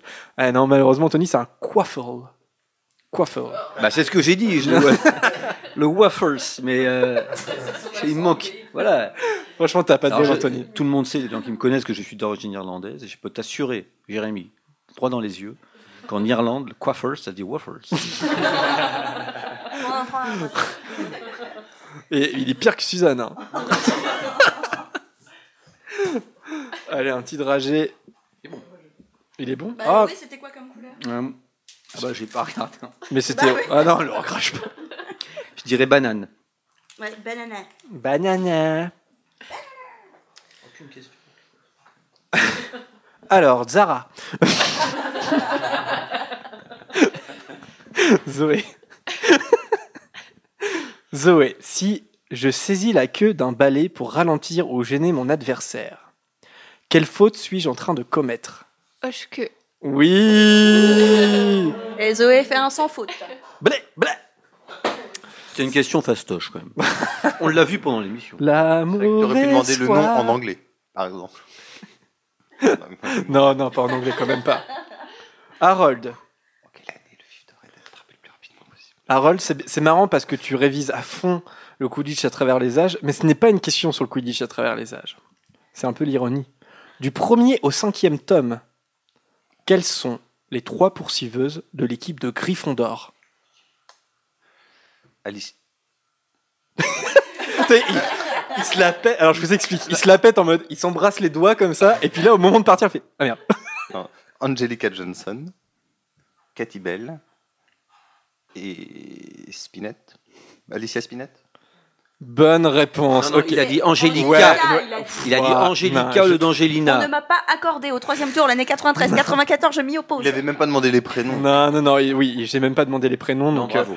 Johnson, Spinette, Bell. Non, en fait, je dois dire que je m'embrassais les doigts, pas pour, j'étais sûr, mais pour remercier Anthony qui m'a fait réviser exactement cette question avant l'émission. Ça vaut pas un demi-point? Non, ça vaut un point. Non, non, ça vaut un point. Enfin, un demi-point pour moi. Ah non. On a trouvé pire que soi, Suzanne, en mauvais joueur. On a trouvé Anthony. Alors, Camille. Oui. Et là, Anthony, là, tu vas te faire encore. Camille, quel ensorceleur. Ensorceleur? Oui, ça se dit. Oui, très certainement. A forgé le premier vif d'or à Godric's Hollow. Oh. Alors, j'ai pas du tout révisé. Je sais que vous l'avez dit tout à l'heure. Ouais, tu vas pas le retrouver alors. Waffle. Non, mais je me souvenais que c'était à Godric's Hollow. On pouvait pas trouver. Bowman Wright. Effectivement, Bowman Wright. Un petit dragé pour Camille. Là, si tu l'as pas, tu peux pas le trouver celui-là. On a oublié de demander de l'aide à nos jokers. Est-ce qu'on peut recommencer? Ah bah non, bah trop tard. Alors il est rose, mon. Antonin et Morgane vont pouvoir se demander eux-mêmes leur propre joker. Non, c'est vrai qu'on a complètement zappé. Barba Papa. Ouais. Les Barba Papa. Bah, je suis content, il y a des dragées pour une fois, mais enfin bon, ils sont tous au goût de Barba Papa et de banane, alors bon. C'est vrai, t'as pas mangé en Ouais, c'est moyen rigolo quand même. Hein. Alors, Antonin et Morgane. Elle est pas mal celle-là. Qui sont Andrew Kirk et Jack Sloper? Alors, aucune idée pour moi. Aucune idée pour Morgane. Oh, on demande le Joker. On demande le Joker. Bah demandez à toute l'équipe alors. Répète la question. Qui sont Andrew Kirk et Jack Sloper? Des joueurs de l'équipe nationale ou ça? Ce ne sont pas des joueurs de l'équipe nationale, non. Peut-être des joueurs de Bulgares. Ce ne sont pas des joueurs bulgares, non. Des joueurs irlandais? Non. En fait, ce sont des joueurs. Est-ce que c'est des joueurs déjà? Ce sont des joueurs. Les canons de Chaudelet. Ce ne sont pas des joueurs des canons de Chaudelet. Posez-moi peut-être des questions pour que ça fasse indice un peu. Est-ce qu'ils font partie de l'équipe de Poudlard? Ils sont à Poudlard, oui. Ils sont à Poudlard. Des joueurs de l'équipe de Poufsouffle? Non. Ils sont à Poudlard pendant les années Harry Potter? Oui. Donc des joueurs de l'équipe de Serdaigle? Non. De Poufsouffle? Non, on l'a déjà dit, je crois. Ah, c'est pas les batteurs qui remplacent Fred et Georges? Excellente réponse d'Antonin. Oh, bien joué. Ce sont les remplaçants de Fred et Georges quand ils se font interdire à vie de jouer au Quidditch par ombrage. Excellente réponse d'Antonin, bravo à toi. Bah, le chat l'avait aussi, qui l'avait alors Will. Ah bon, je le vois pas. Je vois Alizée. Alizée, ah oui, effectivement. Ouais, MGA, pareil, bravo à tous. Effectivement, ce sont les remplaçants de Fred et Georges. Et enfin pour le chat, parce que là vous êtes à fond, c'est parti pour vous. Quelle équipe de Quidditch française est évoquée par Kenilworthy Wisp dans le Quidditch à travers les âges? Quelle équipe de Quidditch française est évoquée par l'auteur du Quidditch à travers les âges? C'est parti, allez tous sur Wikipédia Harry Potter. Il y a une équipe locale, hein. Dites pas l'équipe de France de Quidditch, ça marche pas, hein, ok? Une équipe locale de Quidditch française. On va voir. Les je sais plus quoi de Quiberon. Ouais, mais Will, ça marche pas. Ils jouent en rose. Oui, mais il nous faut le nom. Alors, Quiberon, c'est une ville dans une île de Bretagne. C'est une ville du Morbihan qui est située sur la presqu'île du même nom. Alors, pour le moment, sur le chat, j'ai pas la réponse complète. Les tapes-soifles.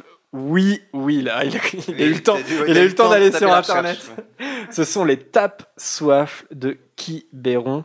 Lauriane et Laïa, vous avez trouvé aussi, mais un peu plus tard. Les tapes-soifles, donc voilà. C'est assez rigolo, tapes-soifles, je trouve. Et c'est une toute petite ville, donc c'est assez marrant. Est-ce que J.K. Rowling, comment elle connaît cette ville? Je sais pas. Est-ce qu'elle y a été en vacances?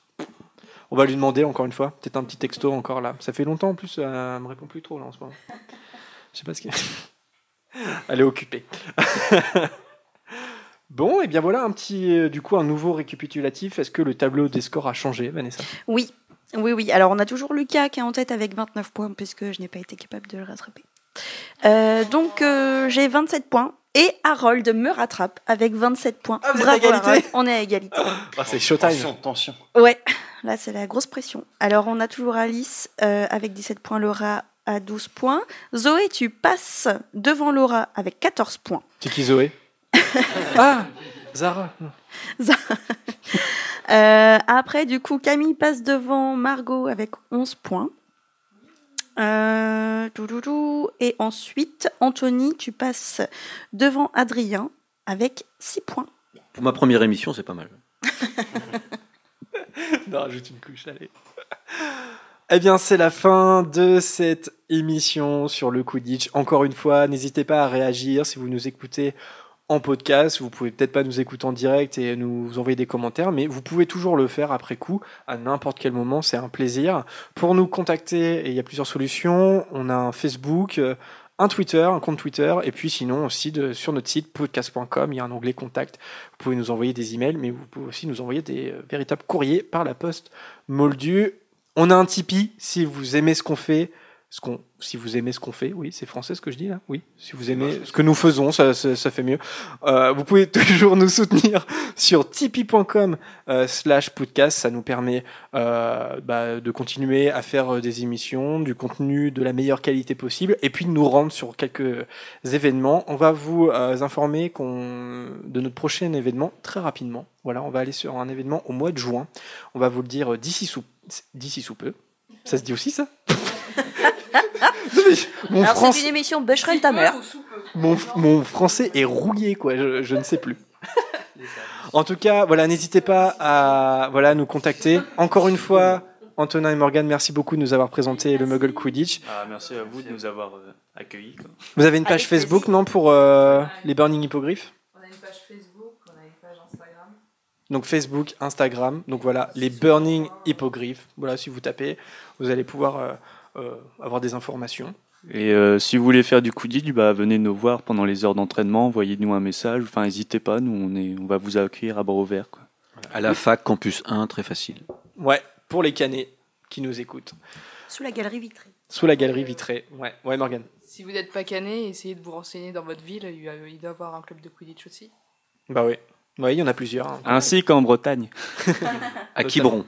Ah, ce serait génial qu'il y ait une équipe là-bas, je sais pas. Si, il y en a une équipe à Rennes.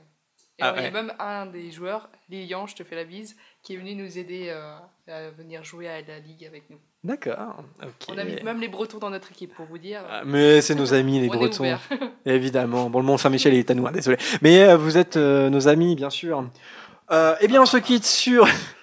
une musique de la bande originale comme d'habitude, j'ai pas été chercher loin, ça va être The Quidditch Match par John Williams pour l'école des sorciers, le premier match de Quidditch en fait, hein, avec la belle musique de John Williams que je lance tout de suite, c'est parti, merci les amis du podcast comme d'habitude, merci d'avoir été là, on se retrouve dans 2 semaines, ouais, merci à tous au chat, vous êtes fidèles, ça fait plaisir, et à tous ceux qui nous écoutent en podcast, on se retrouve dans 2 semaines, d'ici là portez-vous bien, bisous, salut.